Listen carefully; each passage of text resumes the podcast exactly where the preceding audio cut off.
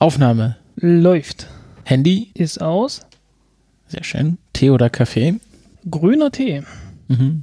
Und wer hat den längsten? Das ist der Tori Bruno. zwölf, elf, zehn, neun. Ignition sequence starts.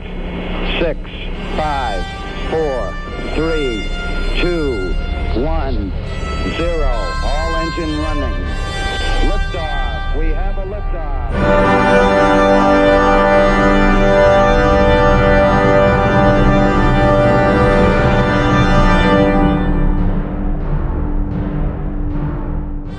Countdown Podcast Folge achtundsiebzig. Ich begrüße wie immer den Frank. Hallo Frank. Hallo Christopher. Wir äh, haben jetzt schon etwas länger nicht aufgenommen. Liegt daran, dass sowohl ich als auch du gearbeitet haben. Äh, wollen wir jetzt auch gar nicht drauf weiter eingehen, so ist das Leben halt. Aber wir haben ja äh, in der nächsten Woche Großes vor. Da wird, da werdet ihr euch vor Output gar nicht mehr retten können. Aber dazu vielleicht am Ende mehr. Äh, zuerst einmal, äh, ja, wie geht's dir denn, Frank? Ganz gut. Äh, wir haben die Aufnahme ja jetzt auch gar nicht geprobt. Wir haben jetzt auch nur ganz wenig versucht, uns hier zu verbinden. Und äh, nein, also äh, es war jetzt der vierte Versuch irgendwie und jetzt haben wir, glaube ich, alle Hamster im System raus. Ja. Genau. Äh, ja, nur die Server-Hamster, die, die laufen weiter hoffentlich. Ja. Von Studio Link. Reden wir gar nicht weiter um den heißen Brei herum, kommen wir zum SpenderInnen-Dank und ähm, den lese ich diesmal vor und da danken wir ganz herzlich dem Johannes, dem Jochen, dem Ronald, Thomas, Hori, Paggelwudding, Markus, Meh, McMurdoch, Fabian, Sandro, Giuliano oder Giuliano, je nachdem, Hans Olo, B-Bone, Mpingo, Rominger, Ravrio, Raviro, neunzehn Grad, Torben, Martin, Serioga und dem Ingo. Und ich hatte auch noch was auf PayPal bekommen, fällt mir gerade ein. Das schaue ich jetzt gerade mal nach. Der, glaube ich, hieß, wenn ich, sein regelmäßiger Spender, Ähm, didim, didim, didim. Hast du was auf PayPal bekommen? Äh, auf PayPal habe ich nicht nachgeguckt, aber äh, der Sebastian am vierten September, da war was. Da war was. Ähm, Und, genau, der äh, Alejandro. Ja. Genau, der Alejandro hat mir nochmal direkt Geld gespendet. Ähm, oh, genau, Namensnennung ist okay. Grüße aus Dresden. Ähm, Da durfte ich jetzt sagen, einen Ort, naja, schneide ich nachher raus. Also, vielen Dank, Alejandro, äh, für die milde Gabe und auch allen anderen Spenderinnen und Spendern. Und, ähm, um, ja. Dem Bruno danke ich natürlich auch noch. Der hat einen Dauerauftrag bei mir. Vielen Dank. Und ich habe hier diverse, ich, wir haben noch einen Johannes. Also, es, wir haben, wir haben diverse Namensdoppelungen, äh, also, äh, fühlt euch bitte alle angesprochen oder auch nicht, wenn ihr das nicht wolltet. Genau. Ähm, Feedback zur letzten Folge gab es keine, deswegen gehen wir jetzt direkt in die Themen rein. Der Frank äh, hat auch gleich unser erstes Thema vorbereitet, was sich auch auf den Couch-Gag bezieht. Das stimmt, ähm, denn die U L A ist fleißig dabei, die nächste Rakete zu testen. Äh, die wollen ja die Vulkan-Rakete bauen und haben da den neuen Feststoffbooster dafür getestet. Und zwar den G M dreiundsechzig, äh, die dreiundsechzig bezieht sich auf den Durchmesser von dem Ding, natürlich nicht in Metern oder Zentimetern, sondern in Zoll, ist also neu, äh, besteht aus, Kohlen, also aus Kohlefasergehäuse, so ähnlich wie äh, beispielsweise das von der Vega-Rakete oder die neuen Booster von der Ariane sechs Rakete. Und der gute Tori Bruno meinte auf Twitter, das wäre der größte monolithische Booster, der jemals gebaut wurde. Und da musste ich ihm korrigieren, dass der P achtzig und der P hundertzwanzig äh, von der Vega-Rakete und der Vega-C-Rakete und natürlich jetzt demnächst der Ariane sechs Rakete erheblich größer ist. Äh, und er korrigierte sich darauf hin, na gut, aber es ist der längste. Daher der Couch-Gag und äh, es stimmt, äh, die U L A hat die längsten. Ja. Also kann man, kann man durchaus bestätigen, dass das so ist. Die sind etwas länger, aber äh, deutlich kleiner. Ähm, haben, glaube ich, fünf, ungefähr fünfzig Tonnen äh, Treibstoff äh, im Vergleich zu achtundachtzig Tonnen, beziehungsweise reichlich hundertvierzig. Äh, wo kommen die anderen Vergleichswerte her? Äh, von dem P achtzig und dem P hundertzwanzig. Was von der... Weil du kannst ja vergessen, dass die P achtzig, dass der P achtzig jetzt genau achtzig Tonnen Treibstoff hätte. Äh, das bezieht sich auf äh, eine etwas merkwürdige Angabe, weil ähm, früher bestanden ja die Feststoffbooster immer aus Stahlgehäusen, so, so ähnlich wie heute noch von der Ariane fünf Rakete. Und äh, da hätte ein Booster mit achtzig Tonnen äh, Treibstoff ungefähr sechsundneunzig Tonnen gewogen. Der P achtzig wiegt auch sechsundneunzig Tonnen, besteht aber aus äh, Kohlefaser. Folglich äh, passt da mehr Treibstoff rein. Und anstatt zu sagen, ja, es ist jetzt halt ein P achtundachtzig Booster mit äh, Kohlenstoffgehäuse, sagt man einfach, es ist ein P achtzig Booster, in dem dann achtundachtzig Tonnen Gewicht drin ist. Das ist völlig bescheuert und der P hundertzwanzig ist dann noch merkwürdiger. Okay. Also nur um die, um die Verwirrung hier äh, perfekt zu machen. Auf jeden Fall sind beide deutlich größer als die G E M, äh, die G E M dreiundsechzig, äh, mit denen die Vulkan demnächst fliegen wird. Genau, das ist die Nachfolgerakete der Delta vier, Delta fünf? Der Delta vier und äh, der Atlas fünf. Ah, genau. Also die werden beide gleichzeitig... Und der Delta vier Heavy und bla, es soll ja irgendwie der Rundumschlag sein, der dann alle glücklich macht und viel billiger sein soll. Ah ja, das, das sehen wir dann, wenn es soweit ist. Genau.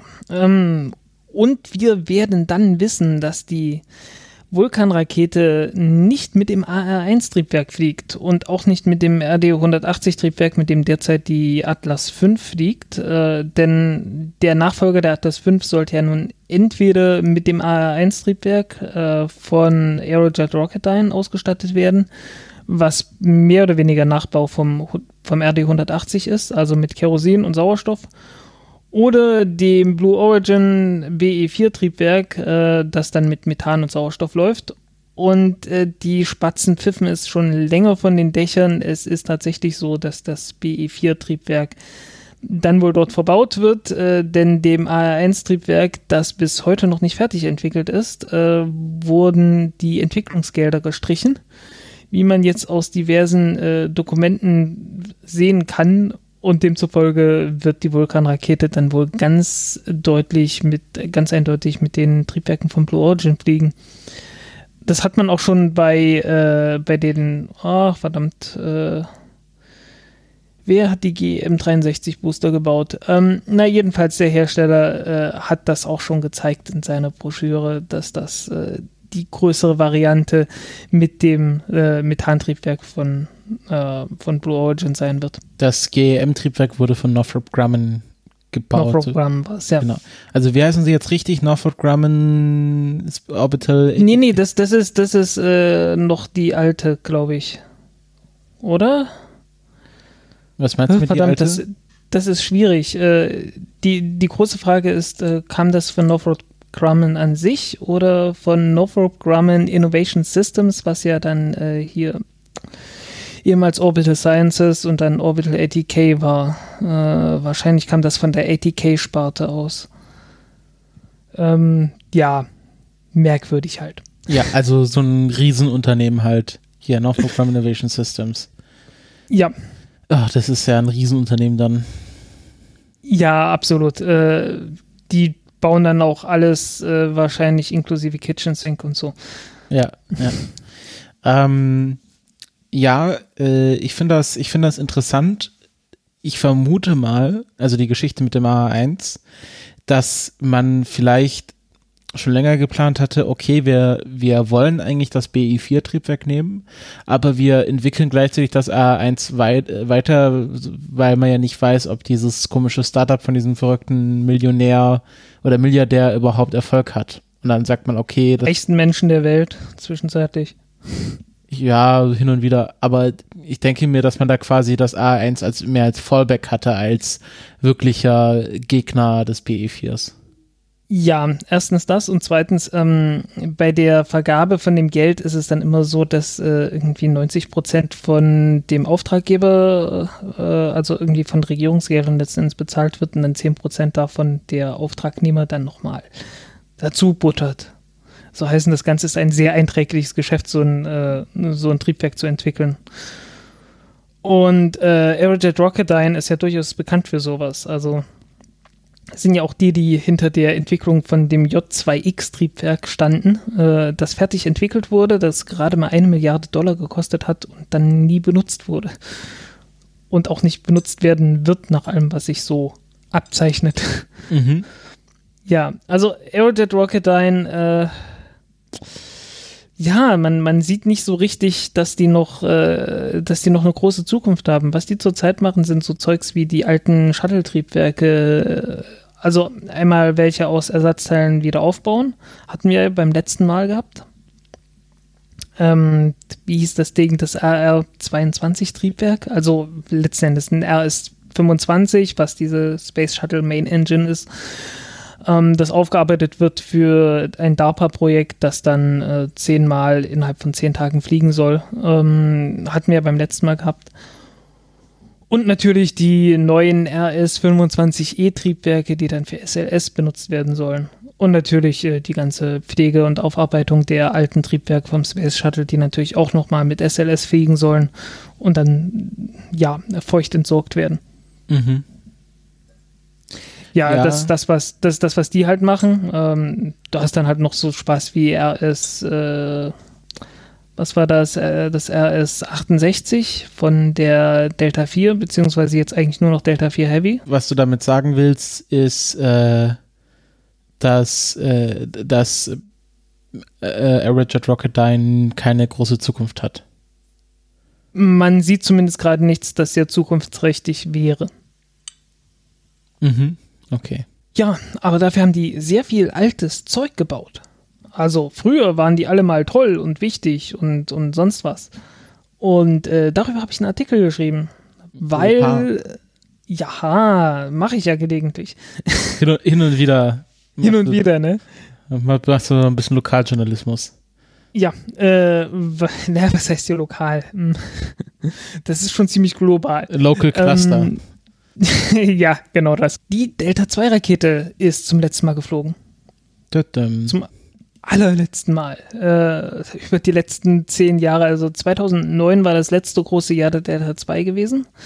zweitausendneun ist nur noch achtmal geflogen in einem Jahr und in den ganzen Jahren, in den neun Jahren danach ist sie insgesamt nochmal achtmal geflogen und äh, jetzt vor kurzem halt zum allerletzten Mal mit EISSAT zwei, was äh, ja Erdbeobachtungssatellit ist, äh, mit LIDAR und äh, ja, LIDAR ist halt das optische Äquivalent, das Lichtäquivalent zum Radar. Ich glaube, das haben wir jetzt wirklich ausführlich erklärt. Das haben wir das letzte Mal, genau, stimmt. Beziehungsweise nein, das ist kein Doppler-LIDAR. Da ist wirklich bloß äh, LIDAR im Sinne von, äh, man misst die Entfernung. Mhm, okay. Ja, das hat jetzt, ähm, um mal auf eine kurze Tangente zu gehen, ähm, in Potsdam wurde im Rahmen der InnoTrans die erste vollautonome Straßenbahn demonstriert. Und die funktioniert auch mit äh, LiDAR. Äh, ja, das ist bei den ganzen autonomen Fahrzeugen überall mit drin. Ja, aber ich finde das spannend. Also hier das Raumfahrttechnik. Das ist so Standardtrick. Raumfahrttechnik äh, in, in, deiner, in deiner lokalen Tram. Ich weiß gar nicht, ob das jetzt Raumfahrttechnik ist. Äh, ich würde sagen, LiDAR kam zuerst irgendwie bei, im Boden auf und kam dann ins Feld. Aber ich würde mich jetzt nicht jetzt, jetzt lass mich doch. Lass mich doch. Ja, ja, und die Teflonpfanne natürlich. Ja, genau, Teflonpfanne und Tempur-Matratzen. Ähm, äh, jetzt habe ich einen Pfann verloren. Also lasse ich dich einfach mal. Ne? Okay, ja, ja. Delta zwei Rakete. Die allerletzte ihrer Art, ähm, hat eine echt lange Geschichte, also im Sinne von äh, ging vor sechzig Jahren los. Wenn ich mich richtig erinnere. Ähm, und zwar im Jahr neunzehnhundertachtundfünfzig Anfang so, also so kurz nach Sputnik-Schock halt. Mhm. Das war so um die Zeit, als sowohl Russen, also Sowjets äh, und Amerikaner danach dürsteten, irgendwelche Raketen zu bauen, mit denen man Atombomben auf die Hauptstadt des jeweiligen Gegners schmeißen konnte, um sie dann irgendwie platt zu machen, was beide nicht getan haben, wofür wir ihnen sehr dankbar sind. Und ja, die Sowjetunion hatte damals die Sojus-Rakete, beziehungsweise den Vorläufer, den Vorvorläufer, die R sieben entwickelt, äh, die einfach eine Interkontinentalrakete ist, von Russland aus bis nach Washington fliegen kann und da eine Wasserstoffbombe mit ein paar Megatonnen Sprengkraft einfach mal draufschmeißen kann, äh, auch wenn man ein bisschen daneben ist, immer noch alles kaputt macht. Super. Die U S A hatten ein anderes Problem, beziehungsweise hatten ein einfaches Problem zu lösen, weil die hatten ja Verbündete in der Nähe der Sowjetunion, namentlich Großbritannien. Und wenn man jetzt versucht, so von England aus eine Rakete zu starten und damit Moskau zu erreichen, dann ist schon mal klar, die Rakete kann sehr viel kleiner sein, weil so viel Strecke ist da nicht. Hat man dann auch getan und die Tor-Rakete gebaut. Die Tor-Rakete war im Prinzip eigentlich nur so ein Lückenfüller, weil man hatte gleichzeitig die Titan zwei Rakete und, nee, pardon, nicht Titan zwei, die Titan-Rakete und äh, die Atlas-Rakete in Entwicklung, aber die war halt noch nicht fertig und dann hat man lieber was Kleineres gebaut und das war die Tor. fünfzig Tonnen Startgewicht, äh, ein Triebwerk, das Kerosin und Sauerstoff verbrennt und ab dafür. Das äh, war eine ganze Zeit, also eine ganze Zeit, zwei Jahre oder so, äh, war das die Lösung der Wahl. Danach wurde sie abgelöst. Die Entwicklung war halt sehr schnell zu der Zeit. Ja, es ist also eine kleine Rakete, fünfzig Tonnen Startgewicht und ähm, solange wie man nur Atombomben damit transportieren will, ist das relativ unwichtig für die Raumfahrt. Aber irgendwann hatte man dann halt jede Menge von solchen Torraketen rumstehen und rumliegen und konnte damit nichts mehr anfangen, weil ähm, man wollte ja keine Atombomben mehr auf Russland äh, damit, äh, damit schmeißen. Also hat man sich was Neues ausgedacht und einfach eine neue Raketenstufe oben drauf gepackt. Zuerst mal war das eine Raketenstufe, die nannte sich Able und die kam ursprünglich von der Scout-Rakete, war dort eine der oberen Stufen, ich glaube die oberste, und äh, hat man einfach benutzt, um damit Satelliten zu starten.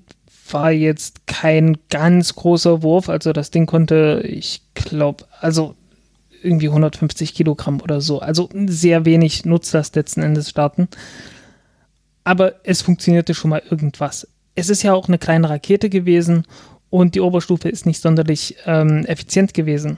Ähm, man hat damals noch so Hydrazin verbrannt mit, also heutzutage benutzt man ja Ähm, Hydrazin und N T O, also Distickstofftetroxid.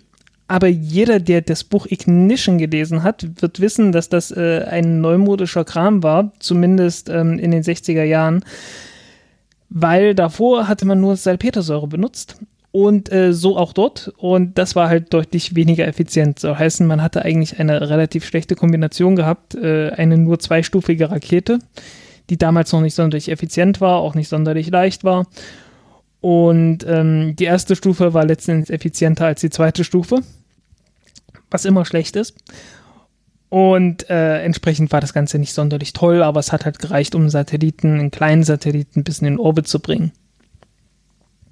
Natürlich äh, wollte man dann unbedingt das Ganze etwas verbessern und dann kam nach Able, Able Star und äh, noch eine, also es gab verschiedene, äh, die Agena kam dann noch. Und äh, die waren etwas größer, etwas besser, etwas mehr Schub. Äh, irgendwann kam dann auch äh, das, das Stickstofftetroxid dazu und äh, wurde also langsam, aber sicher immer besser. Und äh, die Tor-Agena-Rakete gehörte tatsächlich eine ganze Zeit lang zu den beliebtesten Raketen überhaupt in den U S A. Damit wurden dann auch sowas wie äh, die, die Corona-Spionagesatelliten äh, gestartet. Könnte einem was sagen. Das ist, ja, ja, glaube ich, die vierte, die vierte Generation der Spionagesatelliten in den U S A gewesen. Und äh, davon gibt es äh, vor allen Dingen so Bilder, wie dann die, äh, die Filmspulen. Also diese Spionagesatelliten damals haben noch mit chemischen Film funktioniert. Äh, man hat also so wie mit so einer klassischen Kamera letztendlich ein Bild gemacht. Etwas merkwürdig, weil man rollt den Film dann einfach über einen Spalt drüber und äh, hat dann ein ewig langes Bild, das einfach nur einen riesen langen Streifen von der Erde als Bild aufnimmt. Ja, aber äh, der muss dann halt irgendwie zur Erde runter. Ähm, es hat noch eine ganze Weile gedauert, bis man irgendwann angefangen hat, äh, den Film äh, im Orbit zu entwickeln und dann gleich zu scannen und dann das Gescannte runterzubringen. Aber äh, das Originalmaterial wollte man trotzdem immer noch haben und hat dann in einer Rückkehrkapsel den Film einfach untergebracht und den dann halt äh, zur Erde fallen lassen, äh, in einer Kapsel an einem Fallschirm und das Ganze über den Pazifik. Und nach Möglichkeit sollte da nur ein Amerikaner rankommen. Immerhin, es war ja ein Spionagesatellit und man wollte gerne selbst das, äh, ja, man wollte halt sicher gehen, dass man die eigenen Spionageresultate für sich selbst hatte und nicht den Sowjets zur Verfügung stellte. Also hat man das Ganze versucht, mit irgendwelchen Flugzeugen in der Luft aufzufangen. Und das ist erstaunlicherweise auch gelungen. Ähm, die Kapseln hatten dann noch so ein bisschen Salz, einen Salzpfropfen gehabt. Und äh, für den Fall, dass das mal nicht klappt mit dem Flugzeug, dass dann der, Sal- der Salzpfropfen sich langsam aber sicher im Meer auflöst und äh, Wasser in die Kapsel reinkommt, äh, den Inhalt äh, schon mal äh, deutlich versaut und vor allen Dingen die Kapsel sinkt. Und äh, ja, war damals so Stand der Technik. Ziemlich wagemutig auch. Ähm, okay, also Tor Aegina. Und äh, man hat das Ganze langsam aber sicher weiterentwickelt und die nächste Variante hieß dann Tor Delta. Einfach nur, weil es die vierte Version war und äh, den Leuten langsam aber sicher die Namen dafür ausgegangen sind. Nach Able, Ablestar und Aegina musste dann mal irgendwas Sinnvolleres her und es hieß dann einfach nur Delta ähm, als Oberstufenname. Und am Anfang hieß das Ding immer noch äh, Tor Delta und äh, dann hat sich die NASA immer mehr dafür interessiert, diese Tor Delta-Rakete für die eigenen äh, Satelliten zu benutzen. Aber weil die NASA ja eine zivile Organisation ist und sich gerne vom Militär abgrenzen wollte, hat die dann einfach gesagt, ja, irgendwie Tor ist halt bescheiden, wir nennen das Ding einfach nur Delta. Und äh, damit hatte die Rakete mehr oder weniger ihren Namen weg. Und war am Anfang immer noch so ungefähr fünfzig Tonnen schwer beim Start, äh, hatte jetzt halt eine etwas bessere Oberstufe. Mit einem A J zehn Triebwerk, das äh, seitdem eine sehr, sehr lange Geschichte hat. Äh, ähnlich wie das R L zehn Triebwerk, das äh, ja bis heute noch fliegt. An Und welcher Rakete? Äh, das A J zehn tatsächlich auch noch bis heute. Das R L zehn? Das ist das Wasserstofftriebwerk, das äh, zum Beispiel in der äh, Atlas fünf Rakete oben drin ist, das in der Delta vier Rakete oben drin ist. Äh, ah, ja. ja. Centaur-Triebwerk halt. Also R L zehn ist halt ein äh, sehr altes Ding. Ähm, ja. So kam es dann zur Delta-Rakete, so kam die Delta-Rakete zu ihrem Namen, äh, indem man einfach das Tor irgendwann hat sein lassen. Und dann fingen die Ingenieure an, da dran rumzubasteln. Äh, es kamen irgendwelche dritten Stufen teilweise obendrauf, äh, einfach um bessere Leistung zu haben. Es kamen irgendwelche verbesserten, äh, verbesserten Triebwerke dazu. Es kamen äh, Booster-Raketen dazu, Feststoffbooster, äh, so schrittweise, zwei, drei, sechs, irgendwann waren es dann neun. Äh, und man hatte eine unendliche Anzahl von Varianten von diesem Ding.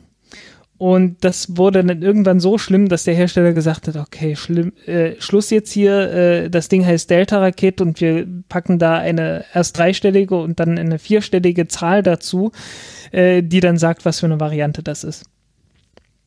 Und äh, die erste Zahl ist dann immer die äh, praktisch die Baureihe äh, der zentralen Rakete, was früher mal die Tor war. Äh, diese Torstufe wurde langsam aber sicher immer länger. Äh, die Triebwerke da drin wurden ein kleines bisschen besser auch.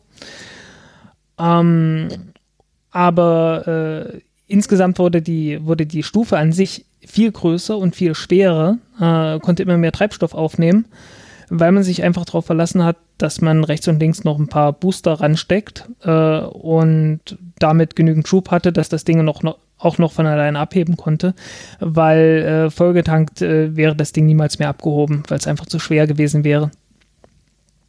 Und auf die Art und Weise hat man dann halt ein Raketensystem gehabt, das äh, extrem flexibel geworden ist und äh, ja, praktisch die, die beliebteste Rakete der NASA geworden ist. Mhm. Ähm, gerade die, die Tor... Ah, es, es gibt irgendwo eine Seite auf Wikipedia, wo sämtlichste Starts der von irgendwelchen Tor-Varianten aufgezeigt sind und äh, teilweise wurden davon fünfzig pro Jahr gestartet.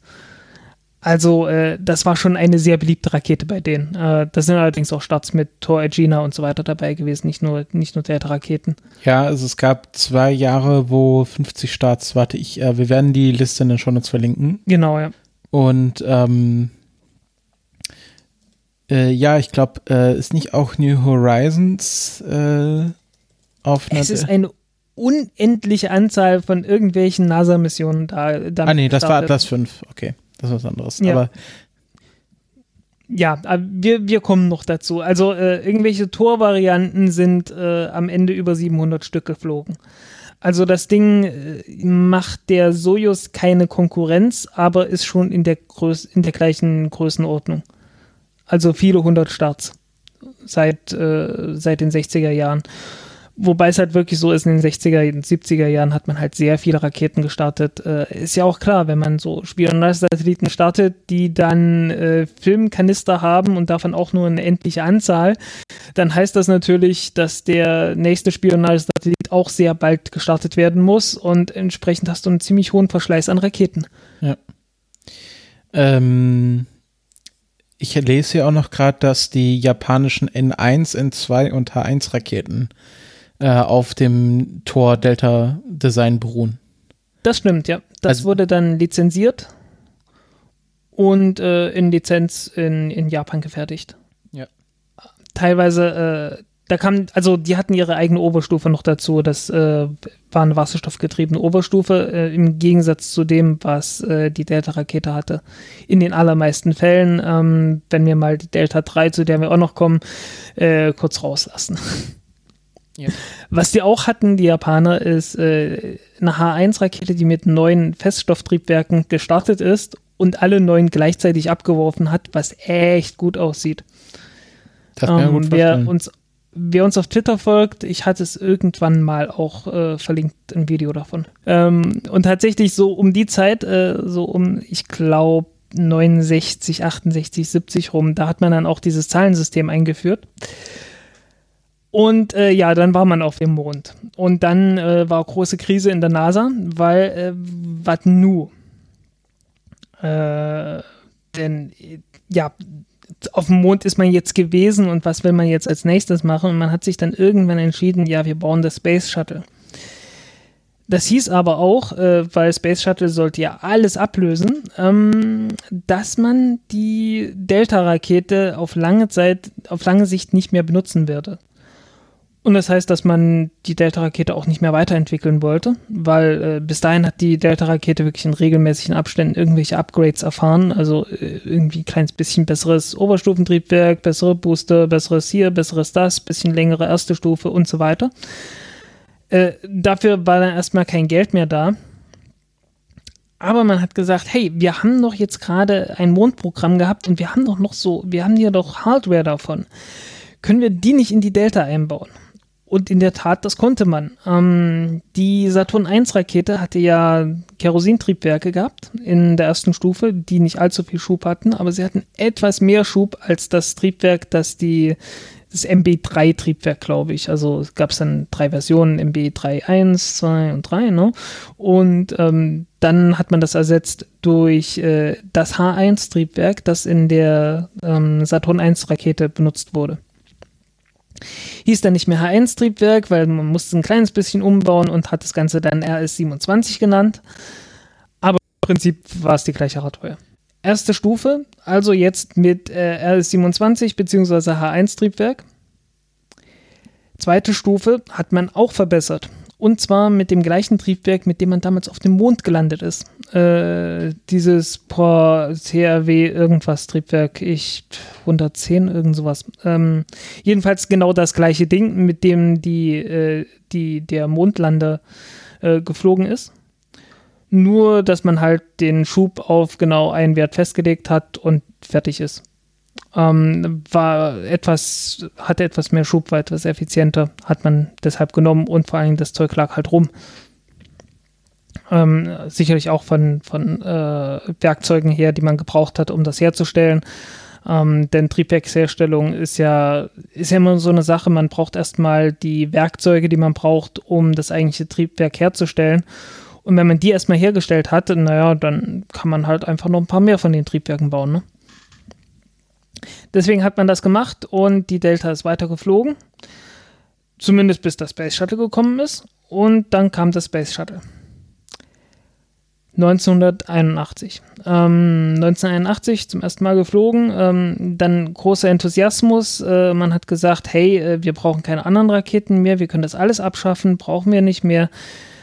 Wir machen jetzt alles mit dem Space Shuttle. Und das lief dann fünf Jahre gut. Und dann kam die Challenger-Explosion. Und dann lief das nicht mehr gut. Dann wurde auch nach dem allerletzten klar, dass das so nicht mehr funktionieren wird. Also musste die NASA sich was ausdenken, weil Satelliten wollte man ja trotzdem noch starten. Und das Erste, was man gesagt hat, äh, habt ihr noch ein paar Delta-Raketen irgendwo rumliegen? Und man hatte in der Tat noch ein paar Bauteile rumliegen und hat aus den Bauteilen dann erstmal eine neue Serie von Delta-Raketen gebaut, äh, genau genommen zwei Stück. Und äh, dann hatte man keine Teile mehr. Daraufhin hat man neue Teile bestellt, also neue Teile herstellen lassen, weil irgendwie die Werkzeuge waren wohl noch da.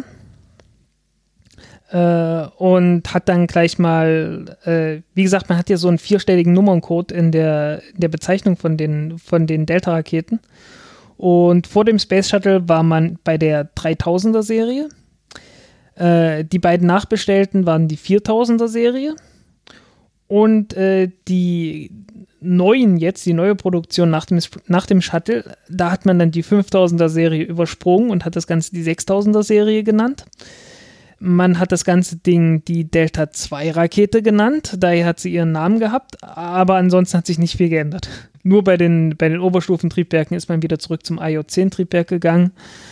Äh, ganz einfach, weil die Dinger noch hergestellt wurden, weil das I O zehn Triebwerk äh, war auch Teil vom Space Shuttle, äh, nannte sich dort O M S, äh, das äh, Orbital Maneuvering System. Ähm, und es gab halt vom I O zehn diverse Varianten, die dann hergestellt wurden und dann hat man einfach wieder die alte Variante hergestellt. Ja. Und damit dann halt die Delta zwei betrieben. Genau. Aber an sich war die Delta zwei einfach bloß eine Delta-Rakete. Ganz also kein Unterschied. Ganz kurzer Rückgriff, ich habe das jetzt nachgeschaut. Ähm, die Triebwerke des L E M hießen Descent Propulsion System oder auch Lunar. Kam von T R W? Genau. T R W, das waren äh, war das Zero Coal? Nee, es war noch was anderes. Nee, nee, das ist eine andere Klitsche. Ähm, T R W, das, das sind die Typen, die, äh, die die Pintel-Triebwerke entwickelt haben, mit denen auch die Merlin-Triebwerke gebaut wurden. Okay. Ja.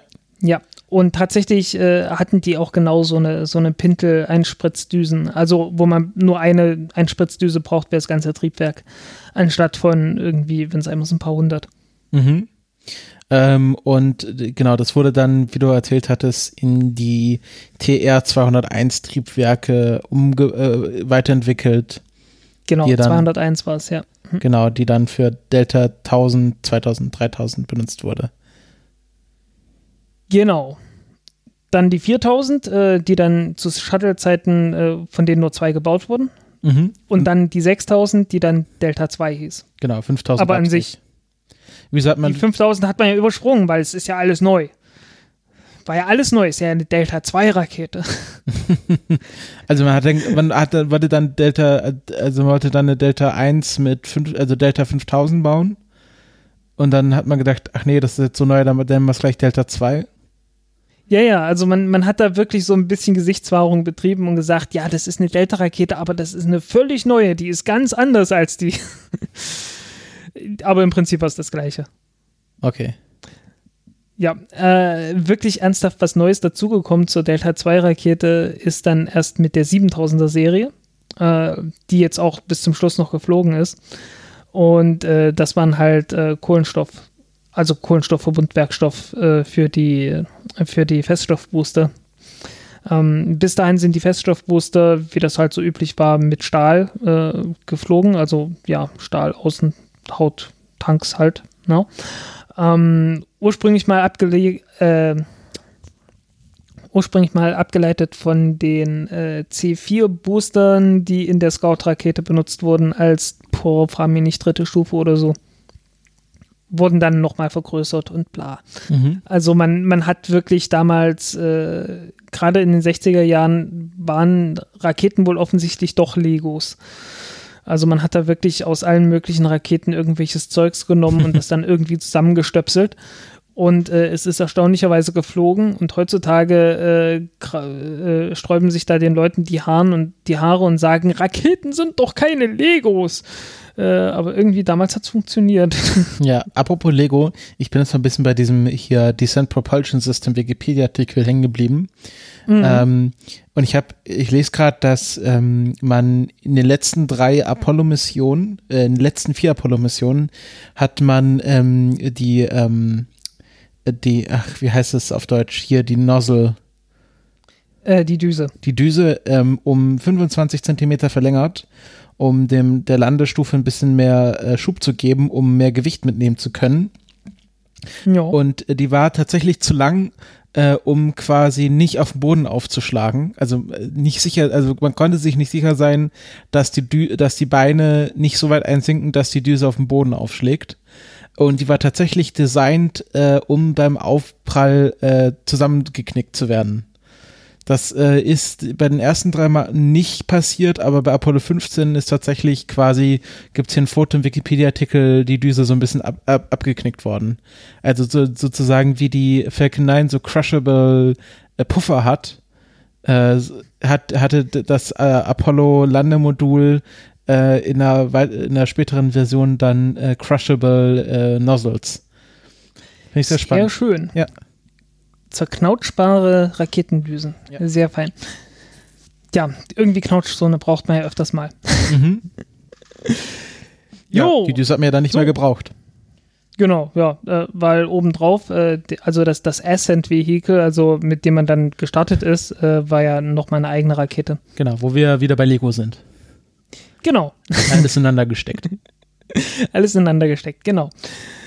So, damit sind wir bei der Delta zwei gelandet. Ähm, wie gesagt, der wurde dann nochmal verbessert mit äh, neuen Boostern, die etwas leichter waren und ein bisschen mehr Schub hatten. Und dann gab es noch die Delta zwei Heavy. Die Delta zwei Heavy kam aber ein bisschen später, da, dazu müssen wir ganz kurz noch zum anderen Gewächs, nämlich die Delta drei. Delta drei ist demzufolge, nachdem wir gerade noch bei der siebentausender-Serie waren, ist die Delta drei die achttausender-Serie. Da kam dann die Cent- eine Centaur-Stufe obendrauf mit dem R L zehn Triebwerk und äh, mit etwas vergrößerten, äh, etwas vergrößerten Feststoffboostern. Ähm, ich glaube G M sechsundvierzig anstatt von G M vierzig. Also um fünfzehn Zentimeter vergrößert äh, im Vergleich zu den anderen. Also anstatt von äh, vierzig Zoll sechsundvierzig, also statt einem Meter und paar, was weiß ich, ein Meter, vier Zentimeter oder so, äh, sind es dann halt ein Meter und dreißig, äh, ein Meter zwanzig oder sowas. So größenordnungsmäßig im Durchmesser. Also etwas größer, etwas mehr, äh, etwas doller, etwas schneller, wie das halt so ist. Mhm. So, zusammen mit der Wasserstoffoberstufe ist das Ding natürlich sofort äh, sehr viel effizienter gewesen ähm, und hatte sofort doppelt so viel äh, Nutzlast gehabt, zumindest in G T O. Und äh, ja, eigentlich super, ne? Dass man dann die, die Delta zwei Rakete mit, so, mit solchen Änderungen äh, mal eben auf die doppelte Nutzlast bringen könnte. Sollte man meinen. Und dann flog das Ding das erste Mal und äh, schaukelte sich so langsam auf. Und äh, der Bordcomputer hat äh, das Schaukeln fleißig korrigiert und irgendwann ist dem äh, ist den den äh, den Feststoffboostern, die schwenkbare Düsen hatten, die Hydraulikflüssigkeit ausgegangen, weil die viel zu viel korrigieren müssten. Und äh, ja, das ging dann nicht gut aus, ne? Mhm. Ähm, man hat man hat dann hinterher festgestellt, das Ganze war letzten Endes ein Programmierfehler. Beziehungsweise fehlende Analyse der Aerodynamik von der Rakete, weil die hatte so eine Eigenschwingung gehabt. Also wenn die Rakete einfach bloß bei einer bestimmten Geschwindigkeit fliegt, dadurch, dass die jetzt eine größere, äh, größere Nutzlastverkleidung oben hatte und größere äh, Stufe und äh, stärkere Feststoffbooster hatte, die auch ein bisschen größer waren, war die Aerodynamik ein bisschen anders. Und dadurch hatte die eine andere Eigenschwingung. als man normalerweise hat. Also wenn die einfach bloß durch die Atmosphäre fliegt bei hohen Geschwindigkeiten, dann fängt die halt an, ein bisschen zu schwingen. Die schwingt dann so hin und her. Das ist nicht weiter schlimm, muss man gar nichts gegen machen. Das äh, bleibt alles von alleine unter Kontrolle und ähm, sowas gibt's, das wusste man auch. Und was man dann macht, ist einfach, man nimmt das Steuerprogramm und sagt, ähm, wenn du eine Schwingung feststellst und die hat eine bestimmte Frequenz, in dem Fall waren es vier Hertz, dann ignoriere das einfach und korrigiere das nicht. Ganz simpel. Ja, man wusste aber nicht, dass genau vier Hertz jetzt halt eine dieser Frequenzen war und so hat das Ding das halt dann trotzdem immer weiter versucht äh, auszugleichen und das ging dann halt irgendwann nicht mehr gut. Programmierfehler. Mhm. Unschön. Okay. Zweiter Versuch. Zweiter Start. Ähm, kleines Problem. Also Aufstieg war super und dann hatte die Oberstufe eine Fehlfunktion. Also das R L zehn Triebwerk ist seit Ewigkeiten benutzt worden und äh, ist, äußerst zu, ist äußerst zuverlässig und ausgerechnet beim zweiten Flug der Delta drei äh, versagt das blöde Ding. So heißen, schon wieder Fehlversuch. Und naja, dann kam noch ein dritter Versuch mit einer, Test- mit einer Testnutzlast. Also man hat davor auch schon irgendwie ein oder zwei Satelliten verbraten. Und äh, der hat funktioniert, war ein bisschen tief, aber nicht zu sehr. Also waren immer noch so innerhalb der, der vorher festgelegten Testparameter. Also war nominell auf jeden Fall erfolgreich, aber äh, irgendwie so die...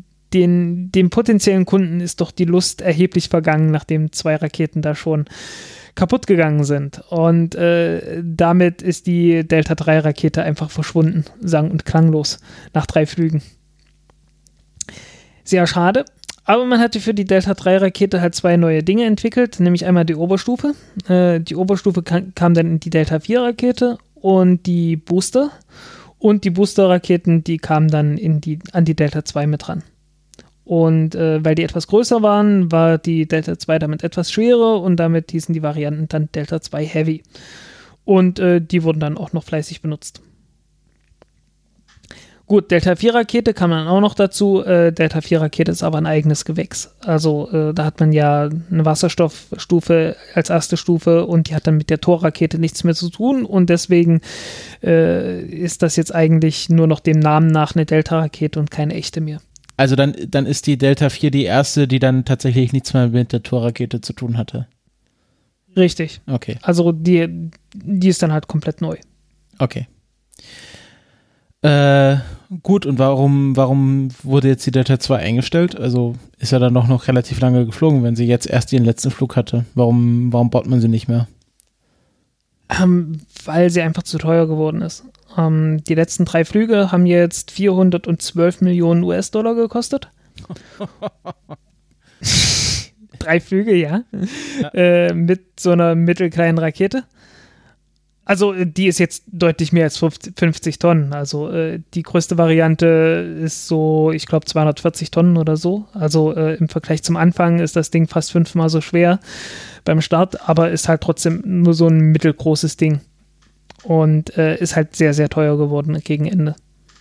Was auch daran liegt, dass sie sehr selten geflogen ist, aber auch daran, dass die, dass die Technik einfach unendlich alt ist. Also, ähm, was ich vergessen hatte, die äh, siebentausender Variante der Delta zwei, also wo man nochmal überarbeitet hat und die Kohlenstoff, äh, Kohlefaser verstärkten ähm, Feststoffbooster benutzt hat, der hat dann auch nochmal ein leicht verbessertes Triebwerk bekommen, die, äh, nicht mehr das R S siebenundzwanzig, sondern das R S siebenundzwanzig A, aber im Prinzip ist immer noch die gleiche Technik gewesen, die damals schon der Saturn eins Rakete geflogen ist und ja, also die, die Technik ist halt alt, äh, die Leistung am Ende halt letzten Endes schon schlecht und ja, irgendwann hat sie es dann halt auch mal, ne? Auf weil ja, die Werkzeuge werden nicht neuer, die Leute, die es her- hergestellt haben, werden nicht jünger und äh, wie lange willst du das noch machen, ne? Mhm. Und äh, vor allen Dingen Falcon neun Rakete ist halt so viel billiger jetzt und äh, ja, was soll man sagen, ne? Ja, also war einfach zu alt, zu teuer, zu kompliziert. Ja, ganz am Ende jetzt, auf jeden Fall. Mhm. Aber gilt ja für viele Raketen. Aber darf man jetzt auch nicht, also muss ich auch schon vor Augen führen, war jetzt eine wichtige Rakete für die Raumfahrtgeschichte. Es war ein unglaublich wichtiger. Also äh, es sind reihenweise Mars-Missionen damit gestartet worden. Äh, also irgendwie so Mars Pathfinder mit dem, mit dem kleinen äh, Rover Sojourner, ähm, die beiden Mars Rover, Spirit and Opportunity, Mars Climate Orbiter. Mhm. Was, Mars Climate Orbiter? Äh, diverse, diverse Mars Orbiter auf jeden Fall. Äh, irgendwelche verunglückten ähm, ähm, hier Mars Polar Lander, ja. äh, der verunglückt ist. Äh, Phoenix ist damit geflogen. Ähm, jetzt, äh, was war jetzt noch der, der letzte? Ähm, wie heißt das Ding? Ja, der, der neueste Lander mit dem, mit dem Seismometer und so. Äh, Inside. Inside, genau. Ist auch damit geflogen. Also, ja. Ich find's... No. Das ist jetzt alles nur Delta zwei. Und äh, ja, ich kann mich vor allen Dingen selber noch gut erinnern äh, an die Starts von den äh, Rovern Opportunity und Spirit, äh, die ich damals halt so im Webstream, NASA-T V, Webstream, Real Player und so äh, angeguckt habe. Das ist richtig, also, also das ist jetzt wirklich so Opa erzählt vom Krieg, ne? Ähm, wo man typischerweise so Videoauflösungen von achtzig mal sechzig Pixeln hatte und schon echt froh war, wenn man mal hundertsechzig mal hundertzwanzig hatte und so. Ja. Das war halt alles, was man hatte, und äh, das war echt cool damals, dass man es überhaupt hatte. Vor allen Dingen sind damals die Server ständig abgekackt. Das, das große Problem war tatsächlich nicht die Bandbreite, die wir hatten, weil wir hatten gerade so, wir hatten gerade ganz frisch äh, D S L mit äh, siebenhundertachtundsechzig Kilobit pro Sekunde, was, was damals rasend schnell war. Also nicht, ist das nicht I S D N? I S D N, nee, nee, nee, I S D N hatte nur hundertachtundzwanzig, wenn man Kanal gebündelt hat, ansonsten vierundsechzig. Also das war, das war schon äh, ganz was, ganz was Feines, D S L damals zu haben. Äh, ja, ich sag ja, Opa erzählt vom Krieg. Äh, und äh, ja, war halt toll. Ja. War ähm, einfach toll, das überhaupt zu sehen. Ich finde, die Delta zwei äh, ist mir immer so besonders aufgefallen, weil die immer diese ähm, zyanfarbene Lackierung hatte. Ja, genau. Also dieses Petrol, was doch schon sehr achtziger Jahre ist. Aber was anscheinend äh, nie jemand äh, gedacht hat, also dass, dass man das ändert. Aber gut, vielleicht, vielleicht ist das jetzt auch so das Markenzeichen Delta zwei, dieses Zyan gewesen. Ja, ich hab's gemocht. Ja, nee, ich fand's auch so nicht ähnlich schlecht. Wie das Orange vom Space Shuttle. Was ich sehr lustig finde, die Firma äh, Comtech aus Deutschland äh, baut eine Schleifmaschine, die heißt auch Delta zwei und ist in der gleichen Farbe lackiert. Comtech. Also wenn man in der Bildersuche zu Delta zwei ein bisschen weiter runter scrollt, findet man eine Schleifmaschine in gleicher Lackierung mit gleichem Namen. Ich vermute, da arbeitet irgendein Raumfahrt-Nerd in der, in der Entwicklung bei denen. Sehr hübsch. Und äh, ja, die, die hat, also die, da gibt's auch sehr spektakuläre Bilder. Die produziert ja doch gerne mal viel Rauch mit ihren, mit den äh, Feststoffboostern. Ja, äh, hatte auch mal eine sehr, spek- eine sehr spektakuläre Fehlfunktion. Äh, ja, stimmt, die letzte Mission war der hundertste erfolgreiche Flug in Folge. Und ähm, man kann ein bisschen zwischen den Zeilen durchaus lesen, dass die letzten drei Missionen genau deswegen äh, nochmal an die Delta zwei gingen. Ja, ähm, äh, die ist doch, äh, wann, wann war das, sehr spektakulär in die Luft geflogen? Oh, vierundneunzig oder so. Äh, äh, siebenundneunzig meinte ich. siebenundneunzig, siebzehnter Januar siebenundneunzig. Ähm, wer, wer, wer mal das ein oder andere Feuerwerk gesehen hat, der kennt diese Feuerwerkskörper, wo dann so wie so Goldregen zur Erde runterfliegt. Genau. Und äh, das jetzt bitteschön mit äh, so zweihundert Tonnen oder so. Genau. Ähm, Das ist auch alles auf dem Parkplatz dort bei Cape Canaveral runtergeregt. Ich glaube, es gibt auch Fotos, wie die Autos danach aussahen. Das war alles nicht so geil. Nee, das war alles nicht so geil, aber so die, das, das Video, das ist schon ein Meilenstein der Raumfahrtgeschichte. Ja, man kann, cool. man, man kann tatsächlich froh sein, dass da niemand äh, irgendwie körperlich zu Schaden gekommen ist. Aber ja. Gut, das ist, deswegen wird das ja auch so gut abgesichert. Genau. Ähm, einer der ganz wenigen Fehlfunktionen von Feststoffboostern war einfach bloß, also der, der feste Treibstoff hatte irgendwo einen Riss gehabt und äh, wenn da einmal ein Riss drin ist, dann äh, fängt der, der Treibstoff entlang dieses Risses einfach an zu brennen und äh, ja, äh, wird dann nicht gut. Fängt dann irgendwann an zu explodieren. Hat man völlig falsche Druckverteilung drin und äh, ja, alles nicht gut. Will man nicht haben. Mhm. Ja. Gut. Apropos alte Raketen und Feststoffboostern und so. Äh, die Ariane fünf hat ihren hundertsten Flug. Äh, die ja. Delta zwei hat ihren hundertsten Flug, äh, ihren hundertsten erfolgreichen Flug in Folge noch absolvieren dürfen. Und die Ariane fünf hat gestern ihren äh, hundertsten Flug überhaupt absolviert. Und es war ähm, die dreihundertste Mission von Ariane Space. Ja, das auch noch. Ähm, ja, was, was kann man noch dazu sagen? Es waren zwei Satelliten von Intelsat an Bord. Ähm, an sich nicht sonderlich spektakulär. Ähm, die Delta, äh, die Delta zwei. Die Ariane fünf Rakete begleitet uns ja schon eine ganze Zeit. Ich habe auch schon sehr viel dazu, darüber gerantet, äh, dass die Rakete jetzt nicht gerade das Optimum äh, dessen darstellt, was eine Rakete sein sollte, was ja auch einer der, Haupt- äh, einer der Hauptgründe ist, weshalb man jetzt demnächst eine Ariane sechs Rakete hat. Und ähm, die Susanne Auer, die auf Twitter äh, ich glaube, unter dem Namen unterwegs ist. Ich weiß gar nicht. Wir verlinken sie. Auf ich, aber ich glaube, Susanne Auer, da findet man sie. Ja. Ähm, die hat hingewiesen auf eine Masterarbeit von jemandem, der zur europäischen Raumfahrt geschrieben hat. Und äh, da spielt natürlich die Ariane fünf-Rakete und vor allen Dingen die Vorgänger der Ariane fünf-Rakete ähm, eine gewichtige Rolle, weil mehr oder weniger ist das ja eine Geschichte von ähm, Mensch, mit Ariane vier lief alles so toll und dann ging alles den Bach runter. Und äh, ja, lohnt sich zu lesen, war schön, äh, hat auch viel SpaceX-Anteil natürlich, ähm, paar kleine Fehler hat er natürlich gemacht, äh, ähm, die, die Falcon neun Rakete, die Falcon neun Rakete ist fünfmal und nicht viermal in der Version eins Punkt null geflogen, aber ja, so im Wesentlichen. Äh, hast du schon gesagt, ja. wer der Autor ist? Äh, der Autor, ich habe den Namen schon wieder. Paul, ich habe es gerade vor mir. Paul Wohrer äh, findet man dort auch auf Twitter. Ähm, ich äh, nach seinem Twitter-Feed zu vermuten, äh, dass er f- aus Frankreich kommt. Ja. Ähm, aber ja, wir hatten auch schon kurz überlegt. Äh, also sehr interessante Arbeit auf jeden Fall. Ja, genau. Ist etwas außer, ist natürlich etwas betagt, der äh, die Arbeit, weil ist aus dem Jahr zwanzig siebzehn. Also ähm, tausend Jahre in Raumfahrt, New Space Jahren.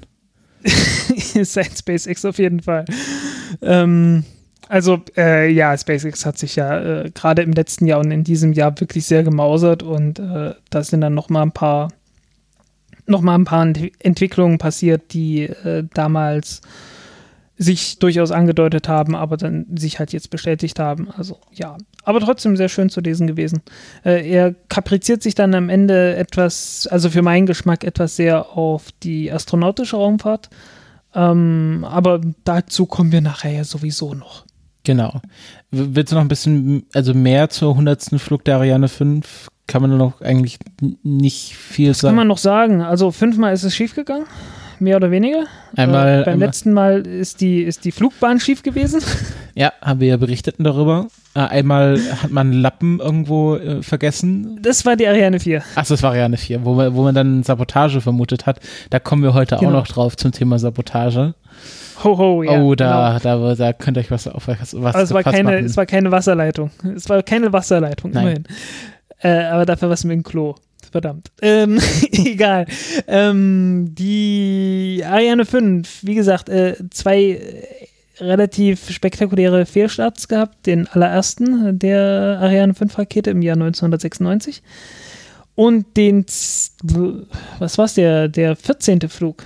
Der ist auch nochmal sehr schief gegangen. Das war der erste Flug der Ariane fünf E C A, äh, die bis heute fliegt, also der mehr oder weniger endgültigen Vari- Variante. Ähm, wobei äh, die Ariane fünf wurde zwischendurch immer noch mal ein bisschen nachgebessert. Also irgendwie ist die Nutzlast um mindestens eine Tonne gestiegen im Lauf der Zeit. Also die haben, die haben durchaus äh, an diversen Stellen wohl noch nachgebessert seitdem.